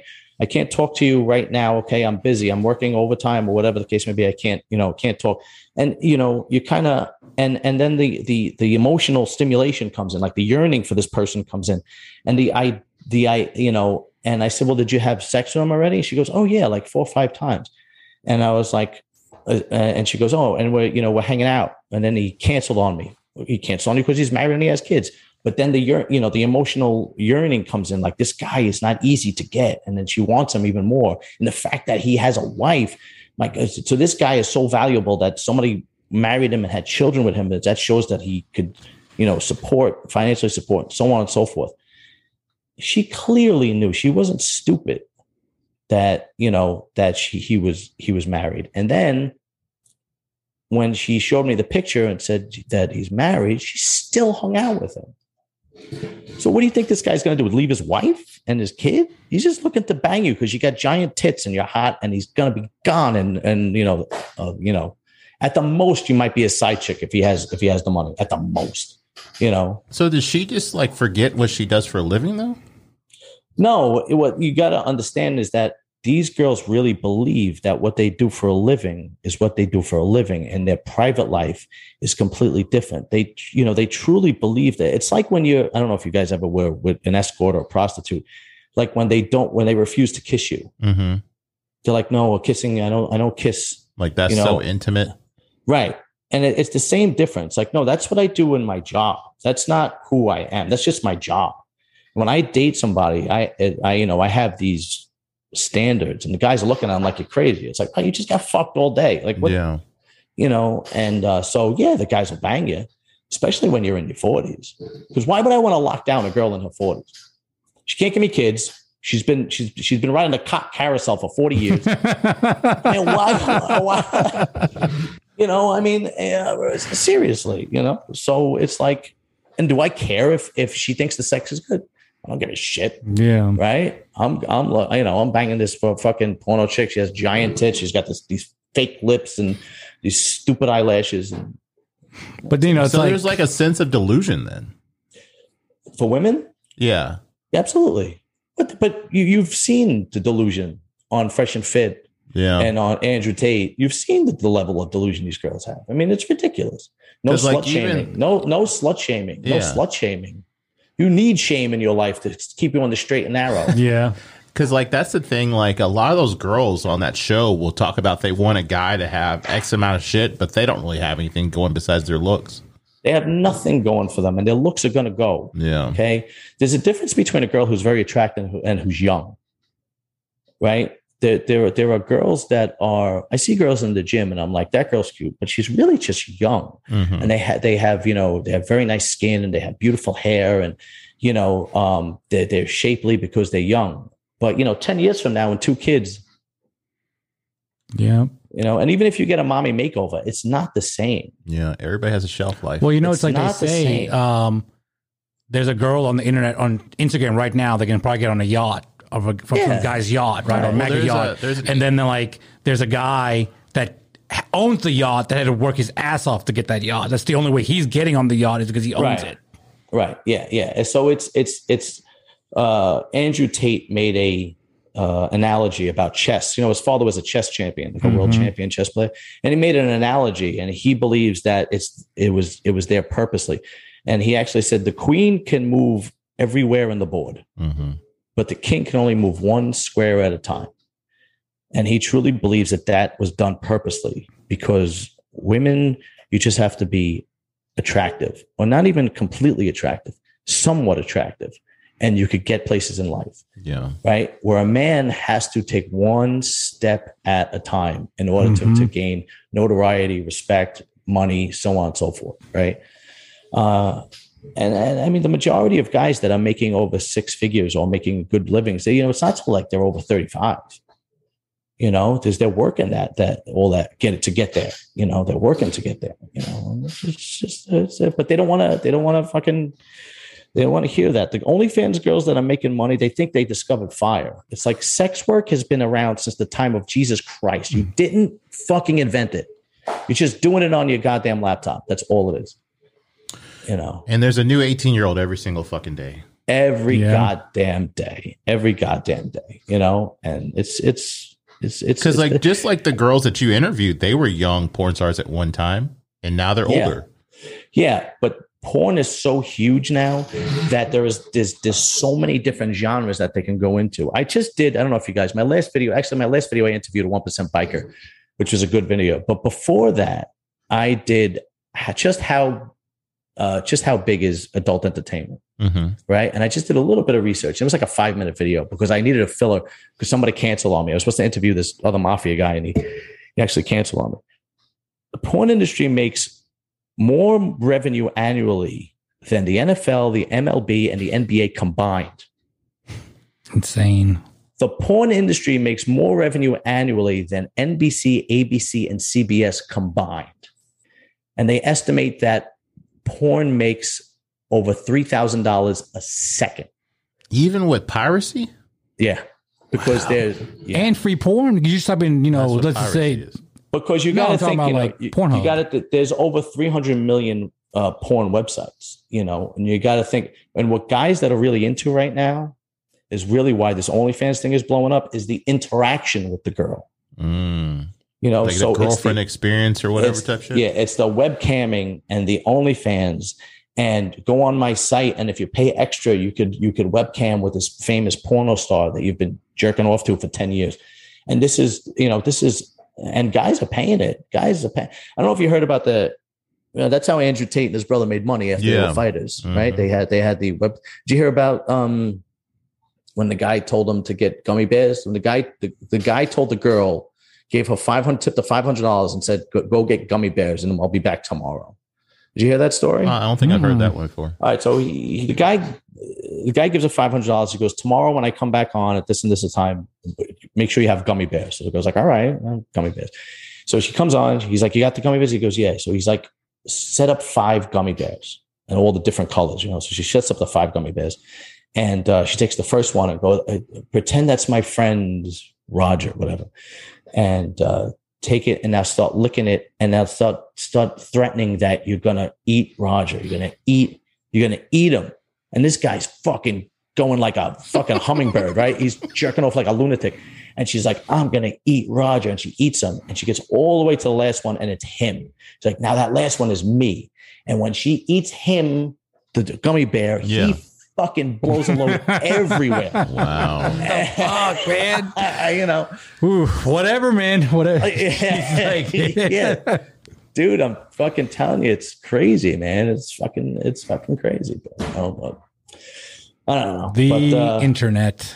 Yeah, but I've uh, other than that, and I've had some really good uh, guests on on on my show. You know, I've had uh, former mafia members. Um, What's some of the so- stories like a mafia story you can tell? Well, I mean, you could once you are tried, you can't get tried for the same crime, Okay. right? Once you're sentenced and you do your job, it was it was relatively easy for me to get the mafia guys on because I grew up in a neighborhood that was plagued with it. Mm.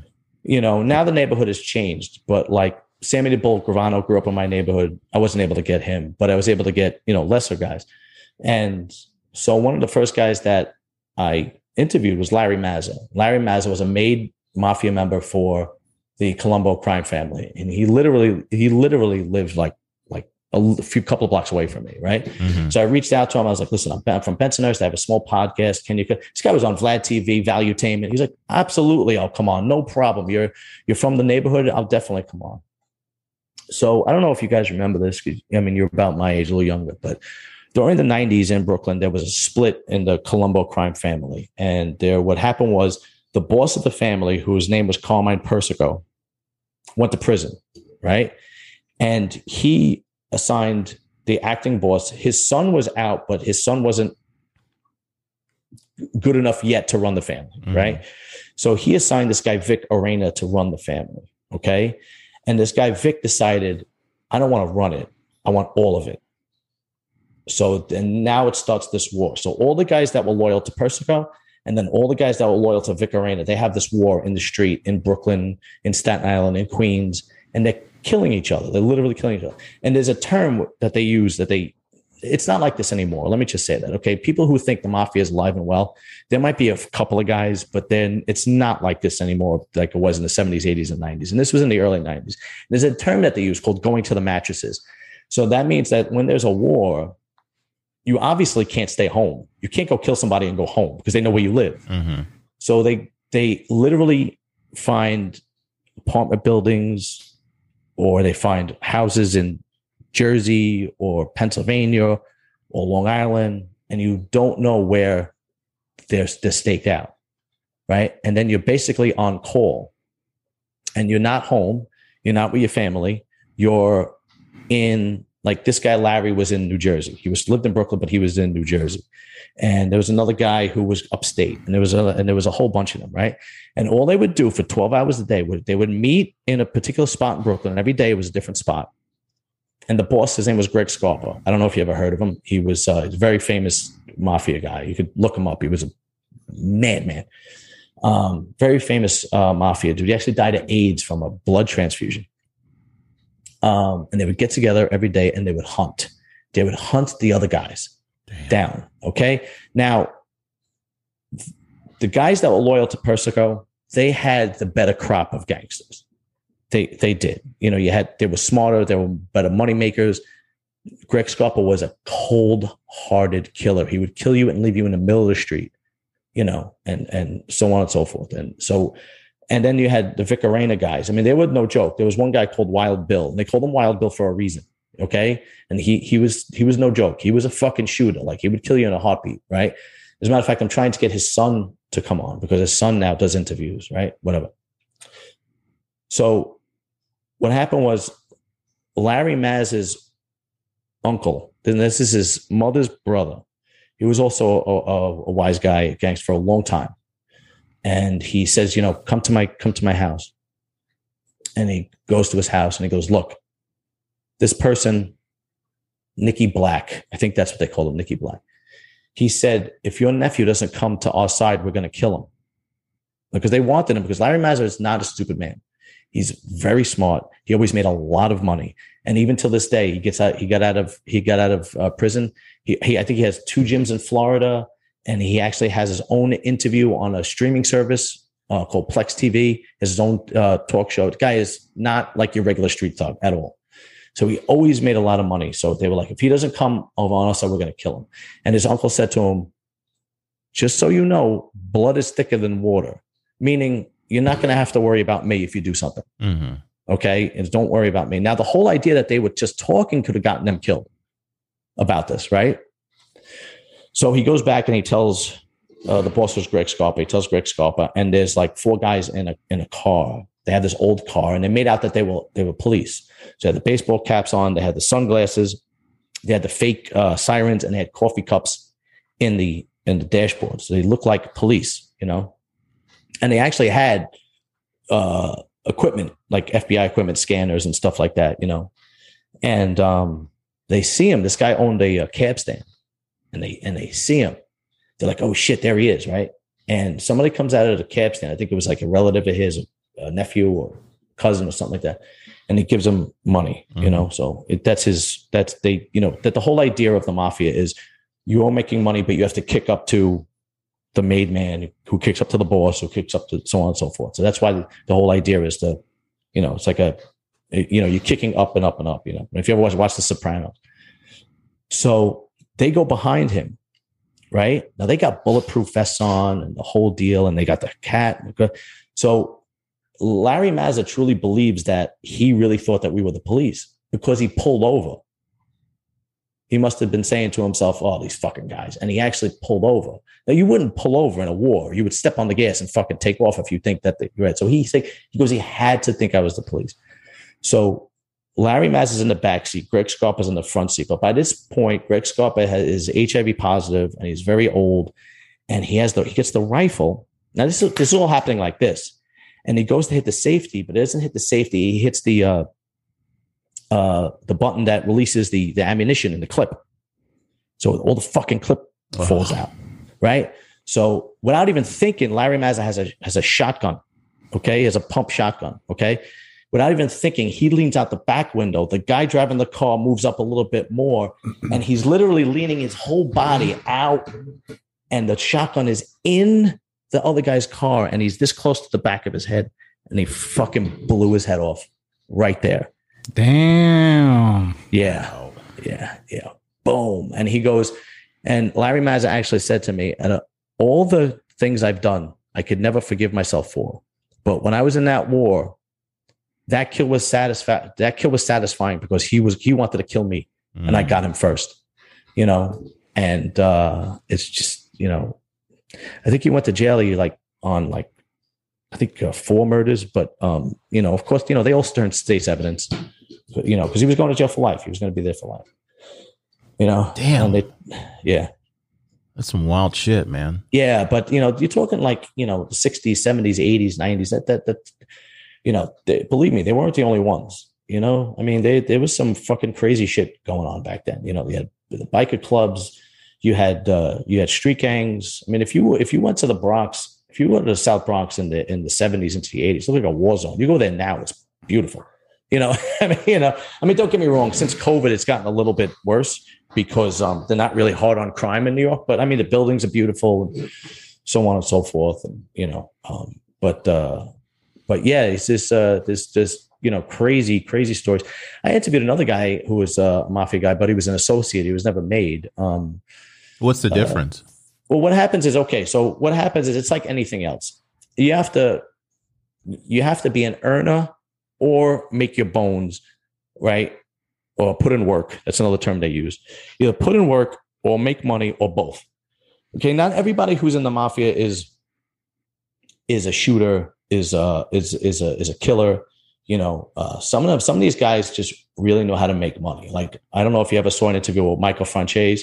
The guy made millions and millions and millions of dollars when he was a gangster. Okay, like he was like the top earner in the Colombo crime family. This guy could do no wrong, so they made him like that. You know, and he even became a capo and he had his own crew, and all this crap. So what happens is you have to prove yourself, and then they refer to what's opening the books. And then if you, when they open the books, quote unquote, they consider you for um, membership. Now you're not made then and there, but they're considering you for membership. And then when the boss or the bosses or the, everybody knows that there is a commission where all the bosses of the families, all the bosses of the families all over the country get together and they discuss when they could start making guys again. A lot of times when there's a lot of heat when the, when police is on them, the FBI is on them, they don't want to make anybody new because they don't want any new headaches, right?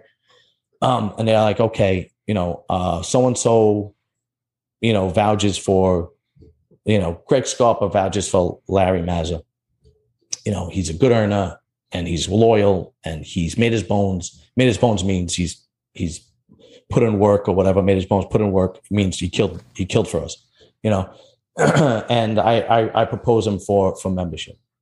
And if they if, if they get the okay, then they have to go through this ceremony. And now you are a, are a made member of a particular f- mafia family. And that literally means like you can't, nobody could touch you. Like you can't get, like if a regular person punches you in the face, that's, it used to be instant death. Mm. You can't, you can't put your hands on a made member of, of a, of, uh, of a, of a fa- family. Um, uh, but you could do whatever. You could throw your weight around, right? Like you could smack somebody in the face, and if they put their hands on you, like you're a dead man, wow. right? Uh, you know, so you could throw your weight around, and it gives you opportunities to like um to to uh you know go into business so when they say business they're talking about like loan sharking shylocking um it gives you opportunities to go into uh legitimate businesses because because if i have a legitimate business especially in the 70s and 80s if i have a legitimate business and my silent partner is so and so nobody's gonna fuck with me i'm gonna get paid right and you know and everybody's gonna you know and um you know, and and and you, but you still have to work. You still have to earn. And the whole idea is to earn, and then you kick up to your capo, your boss, and then the, you know, the, all you guys still have to earn. So a lot of times, you know, it was bookmaking, loan sharking. You know, they say there was no drugs, but there's plenty of drugs. You know, um, and everything else, like like insurance schemes. Like, okay, so uh, you get a back in the day you get a car right you get a car and then um you know if the car was a wreck the, the insurance company would come down and they would total it or they wouldn't total it so they would remove the front seat and the back seat and then they would have the front seat and the back seat in a warehouse right and uh the insurance company would come down and go, listen, my car is stolen. I just found it. There's no fucking seats in it. And it's not total though. They would just write you, the insurance company would write you to check to buy new seats. So now you got the check. Again, this is before the internet and all this crap. But now you got the check, but now you also got the seats in the warehouse. So you just put the seats back in. And now you have a check for whatever, $8,000 for the goddamn, whatever it was, you know? And these were all things that, you know, that would, that would, that would, that would happen. It would go on constantly. I mean, I remember as a kid, my father had a Mercedes Benz and he had a, a, a Benzie box. Remember those things that they would slide in and out, right? You know, it, it was a it was a it was a radio, and it would slide. Oh yeah, yeah, I know exactly what you're talking about. You know, yeah. and uh, and he had a Cadillac and he had a Mercedes Benz, and I remember because back in the day there was a point where my father was making a lot of money, and um, they wouldn't he wouldn't go to fucking you know the Wiz to go buy a new radio. He'd send my brother up the block, go to 20th Avenue and go get a radio. And the kids from the neighborhood would go like, yeah, okay, what, what kind of car you got? Oh, I got a Cadillac Eldorado. Oh, okay, here, here we got this one he probably stole it the night before and literally sold it back to you you know yeah no doubt i mean I, you know it's it was a different world man i mean it was just a different different world back then you know it was and everybody carried guns everybody. My father carried a pistol in his briefcase. He was a contractor. He carried a gun in his briefcase. Why does a you know you know um if they had because he was a uh if he was a he was a what do you call it? He was a um a non-union electrical contractor. And uh, back then, the unions, local three, uh, today they just blow up a big rat and they stand there. But back then, they would come, they would bum rush the fucking uh, job site and they would rip it apart and so on and so forth. So he would give his guys, he would give like the foreman and the guys pistols. Here, put this in your, in your, in your, in your toolbox just in case they come. You know, it was a it was a different fucking world, you know, in, in the 1980s, man. Would you say the you neighborhoods were safer back then too? To a certain extent, it, it was safer. If it, it, was safer if you were Italian and you lived in, in Bensonhurst. Yeah. Just like it was safer if you were black and you lived in Bed-Stuy in the 1970s and 80s. It was it was really safe if that was the case. If you were Italian and you lived in Bensonhurst, or if you were black and you lived in Bed-Stuy, the neighborhood was safe for you mm-hmm. and your mm-hmm. family. Yeah. But if you were a stranger walking through, like if you're a black guy and you walk through Bensonhurst, or you were a white guy and you walked through Bed-Stuy in like 1978, yeah, you took you literally took your life in your hands, man. Wow. It literally took your life in your hands. It's just, it was, they did not want people they did not know in that neighborhood, period. Well, it's You like know. I was telling Tony and them a long time ago, like when I was growing up in South Africa, you know, we didn't we we just knew our little neighborhood, you know, as kids. You didn't go you didn't go play over there or with like the black kid or the Muslim kid or whatever. You just stick with the Indian kids in the Indian neighborhood. They had their neighborhood, they play with their kid, you know, their their their their their skin, you know, whatever. And like and it is how it was when we were growing up over there. But you know, since you know, you can call it racism, and it's partially racism. But since the dawn of time, men always protected their community because you had to, right? Because the next village or the barbarians would come and they would rape, pillage, and burn. And if the men didn't protect the community, you know, then you were good as dead, right? Since the dawn of time, that that's been the case, and I truly believe that that was the case up until you know, basically started changing in the 90s. That's when you saw kind of the gentrification of the of the neighborhoods and and so it started really changing and you know and and so on and so forth and blah blah blah blah. Now, I mean, and you didn't have to be black. I mean, if you were Puerto Rican, if you didn't live in the neighborhood, the same thing. You know, uh, if you were Irish, you better have an uncle that was Italian or something like that. You know, it wasn't. You know, that being said, there were people in the neighborhood that knew it was wrong and my mother was one of them. Uh, there was a school, FDR High School, that was a couple of blocks away. My brothers went to FDR High School, and um, they would bus kids in, and they'd bus kids in from the you know other neighborhoods, you know the in you know the black neighborhoods or whatever. And this kid, this kid was trying to get this to the subway. She's trying to get home, uh, you know.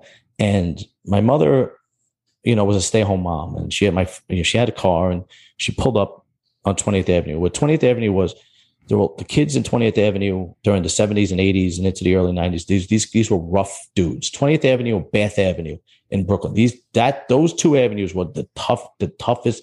And then if you went into Gravesend, Gravesend was like the the, the part of Bensonhurst where it was just really starts getting rough. But these these were these were tough tough kids. It was rough. They were wild fucking kids. And um my mother comes out of the store. She's like food shopping and she's like the local store. And she goes to put the stuff in the car. And there's this black kid hiding behind my mother's car. And my mother's like, what are you, what are you doing? And the kid goes, please, please, man, please, please. They're, you know, they're looking for me. So my mother opened the door and said, get in the car and lay down. So the kids in the neighborhood are running and she, and she sees them looking for him and they pass her up. And my mother drove him to the subway so he can go home. And he opened the door and he took off to go to the subway you know um yeah it, it, was like that so was it safe for us it was Yeah. but Not Somebody- for outsiders, yeah. yeah no not at all man. not not at all and another thing that wasn't safe is if oh man if you if you messed with a kid or if you uh or a girl oh man it would it was you were gonna get when when Sam, Sammy the Bull used to have a social club on 18th Avenue, and the girls used to know to walk on that side of the block because they felt safer to walking on that side of the block. You know, you know Sammy the Bull is right. He has a big uh, podcast now, and he was John Gotti's underboss. You know, Mm-hmm. you know, and uh, I mean, um, you know, it, it was just, it was just, yeah, it was just, the, the, you know, if you put your hands on a kid or if you, or if you put your hands on a woman back then, especially in public, man, you got, you, you know, you just got fucking, you just got your ass kicked. That was it. I mean, kid was worse. If you, if they found out the kid thing, you, you got beaten half to death, you know. Is that kind of where the whole prison stuff happens with that too? Do you think? Because a lot of guys are from the street and they just transfer Yeah. into prison also. Yeah, yeah, yeah. I um there are certain there is look, there are certain when you go to prison, there are certain reasons to go to prison that are respected, and then there are reasons that you go to prison that are not respected and it, it's frowned upon big time. Mm-hmm. And one of the things is usually women, uh, um, rapists. I know you can't say that on YouTube. Um, rapists, uh, pedophiles, uh, child abusers, so on and so forth. Um, and they, if if you're labeled one of those, I'm pretty sure you're like in protective custody now. I don't think they they, they put you in Gen Pop anymore. But you know, I don't know if you saw that movie um, about the kids, the black kids that were accused of uh, raping, raping and killing that that white lady in um, uh, in New York City. I forgot the name of it. But it turned out that it wasn't them. You know, and one guy was tried as an adult, and he had to go to prison. And the Aryan Nation guys, they just fucking destroyed this kid. They they would beat the shit out of him, grape him in prison, so on and so forth. Then it turned out years later that it wasn't him. They actually, the guy actually came forward and said it wasn't them, it was me. The actual guy who did it, who did the graping and, and did and did beat it to death.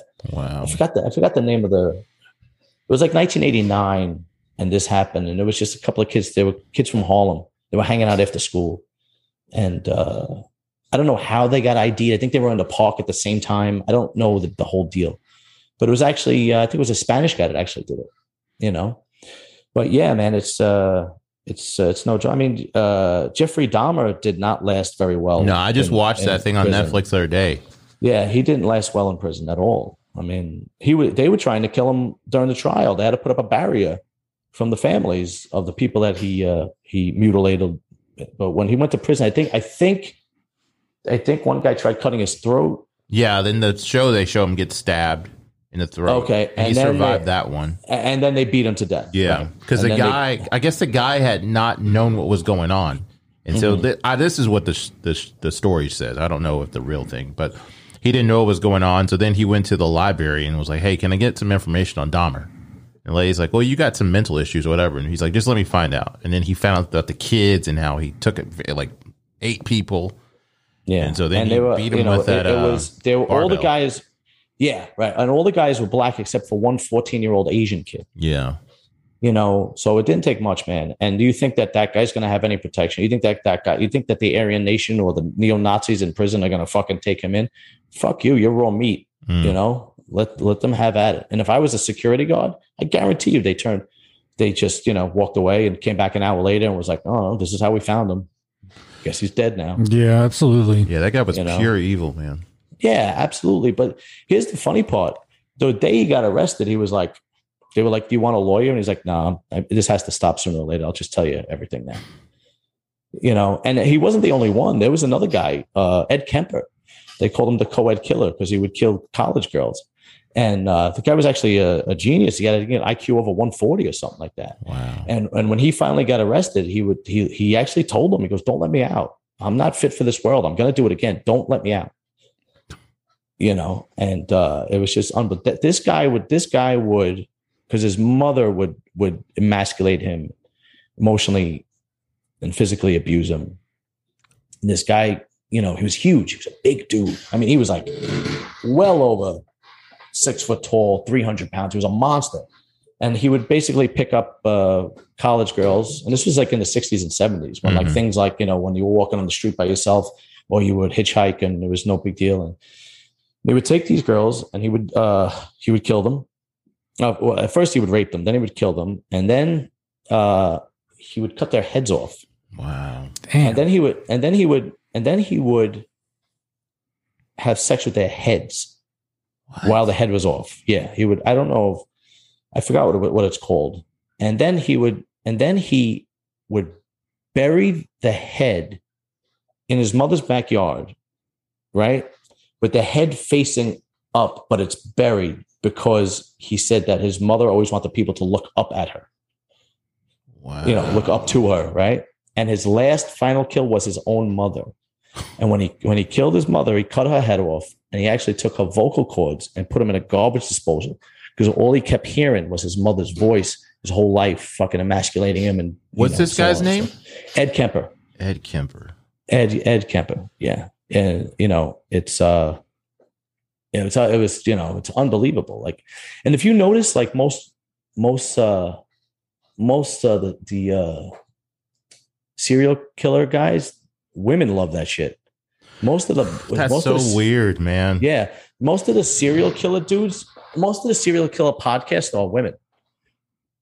Whereas most of the mafia biker guys, the guys that that that that uh, are crime criminals for power, Yeah. are are men. Yeah, because like I was watching, I saw the Night Stalker, and then I watched uh, the the uh, Dahmer thing, and there was women like sending pictures to both of them. Yeah. These are dangerous men who would kill Like, kill you more than like well, especially a Yeah, Night Stalker yeah. because he killed a lot of women. Yeah, and that you see that this see that just proves my point that how women need direction and a strong role model because that flip the script that doesn't happen. Yeah, When a woman goes to prison, she doesn't have guys falling all over her. She doesn't have guys saying hey, she wants to marry her. But you know, Rich Ramirez had it. Uh, Charles Manson. had it. Charles Manson. Had, Charles, oh, yeah. Uh, and did you see uh, the Murder Next Door? It's a true story. is But that the the, guy- one where the, he put the kids in the drum? Yes, That was disgusting. But yeah, I did see that. he actually had women that that uh, wanted him in prison, that were writing le- letters to him, and he killed his wife and his two kids. Yeah, that was sad. And, and he wanted, and he wanted. Uh, they had there was women that that send him nude pictures and so on and so forth. And if you ever see the documentary Rich Ramirez, he thought he was a fucking Hollywood superstar. He had his sunglasses on when he would go to trial, and the girls were there. You know, uh, and it's just, it's just, it is, it is the bad boy image, and the idea of uh, I can never really get to know this person.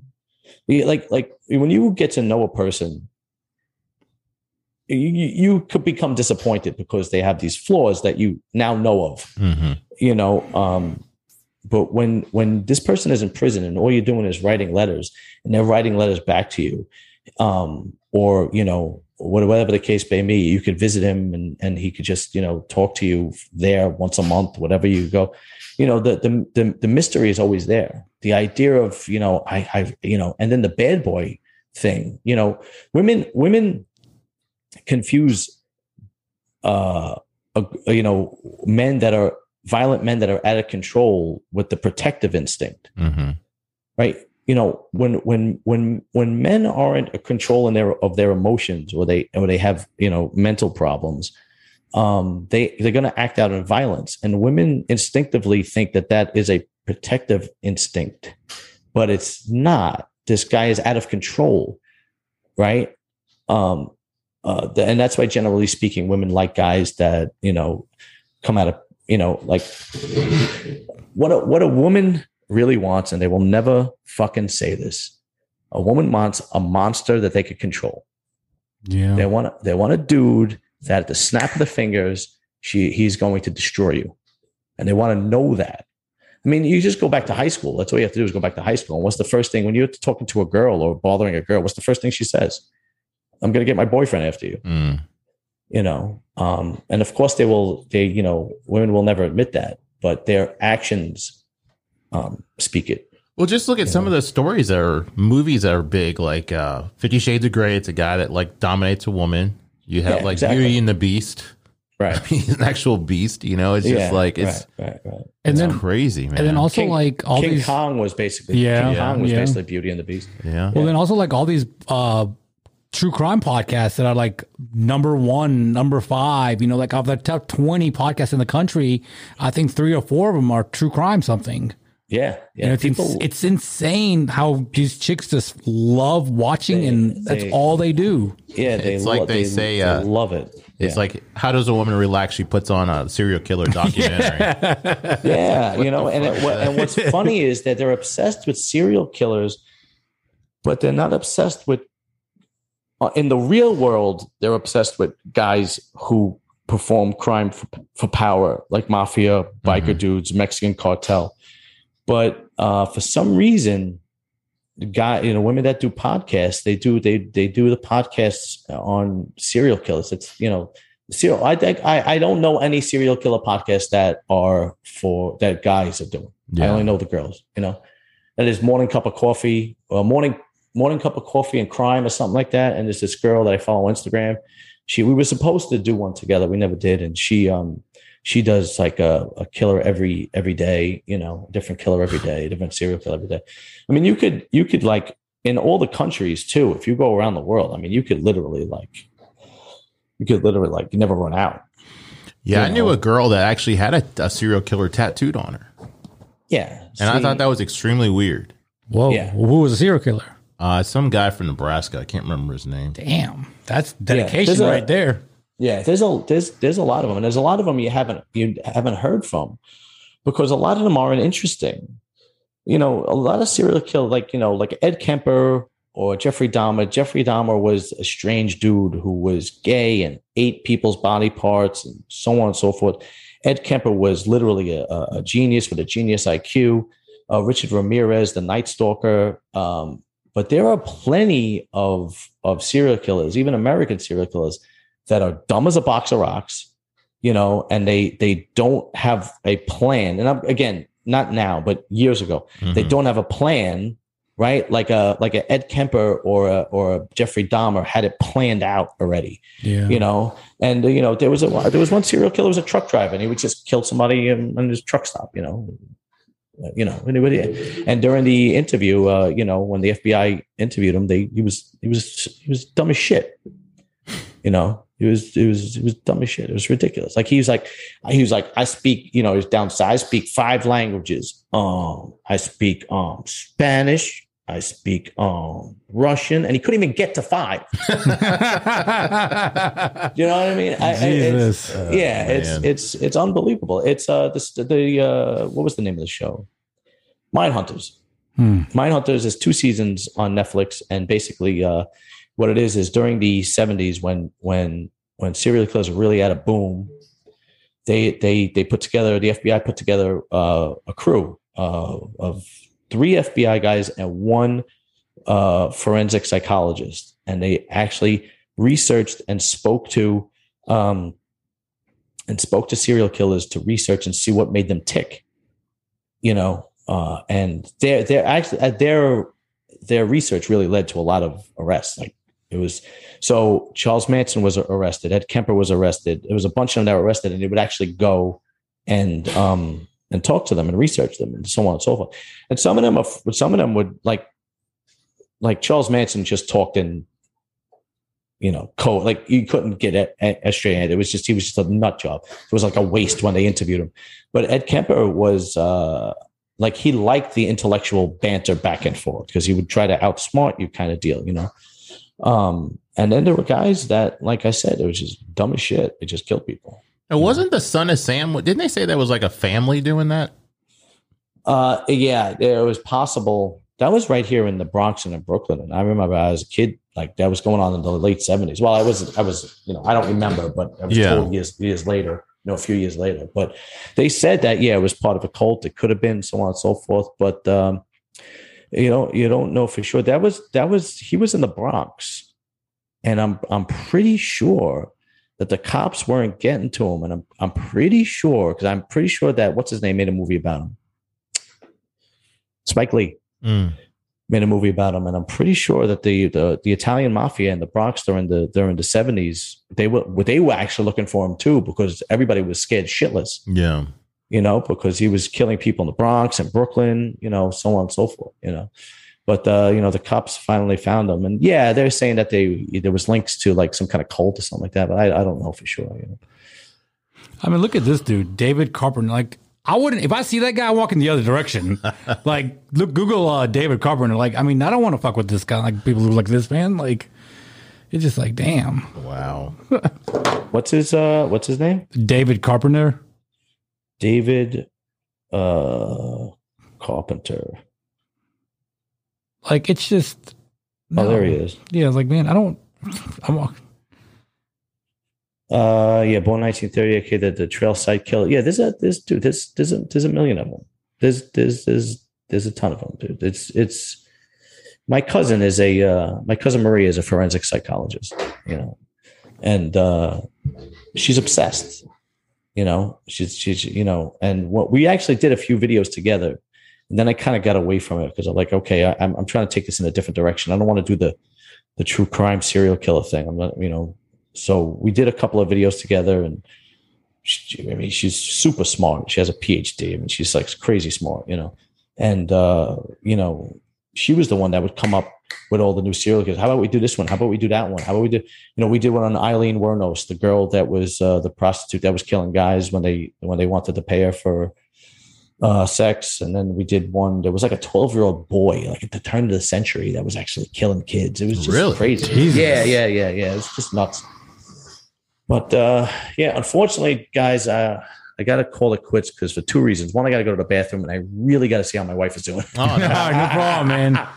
I appreciate you, man. Yeah, thanks a Uh, lot. Oh, are you kidding, man? Anytime you want to do this, like I could, I'm a, in Italian. They they they call you a chiacchierone, which means you don't shut up. I can.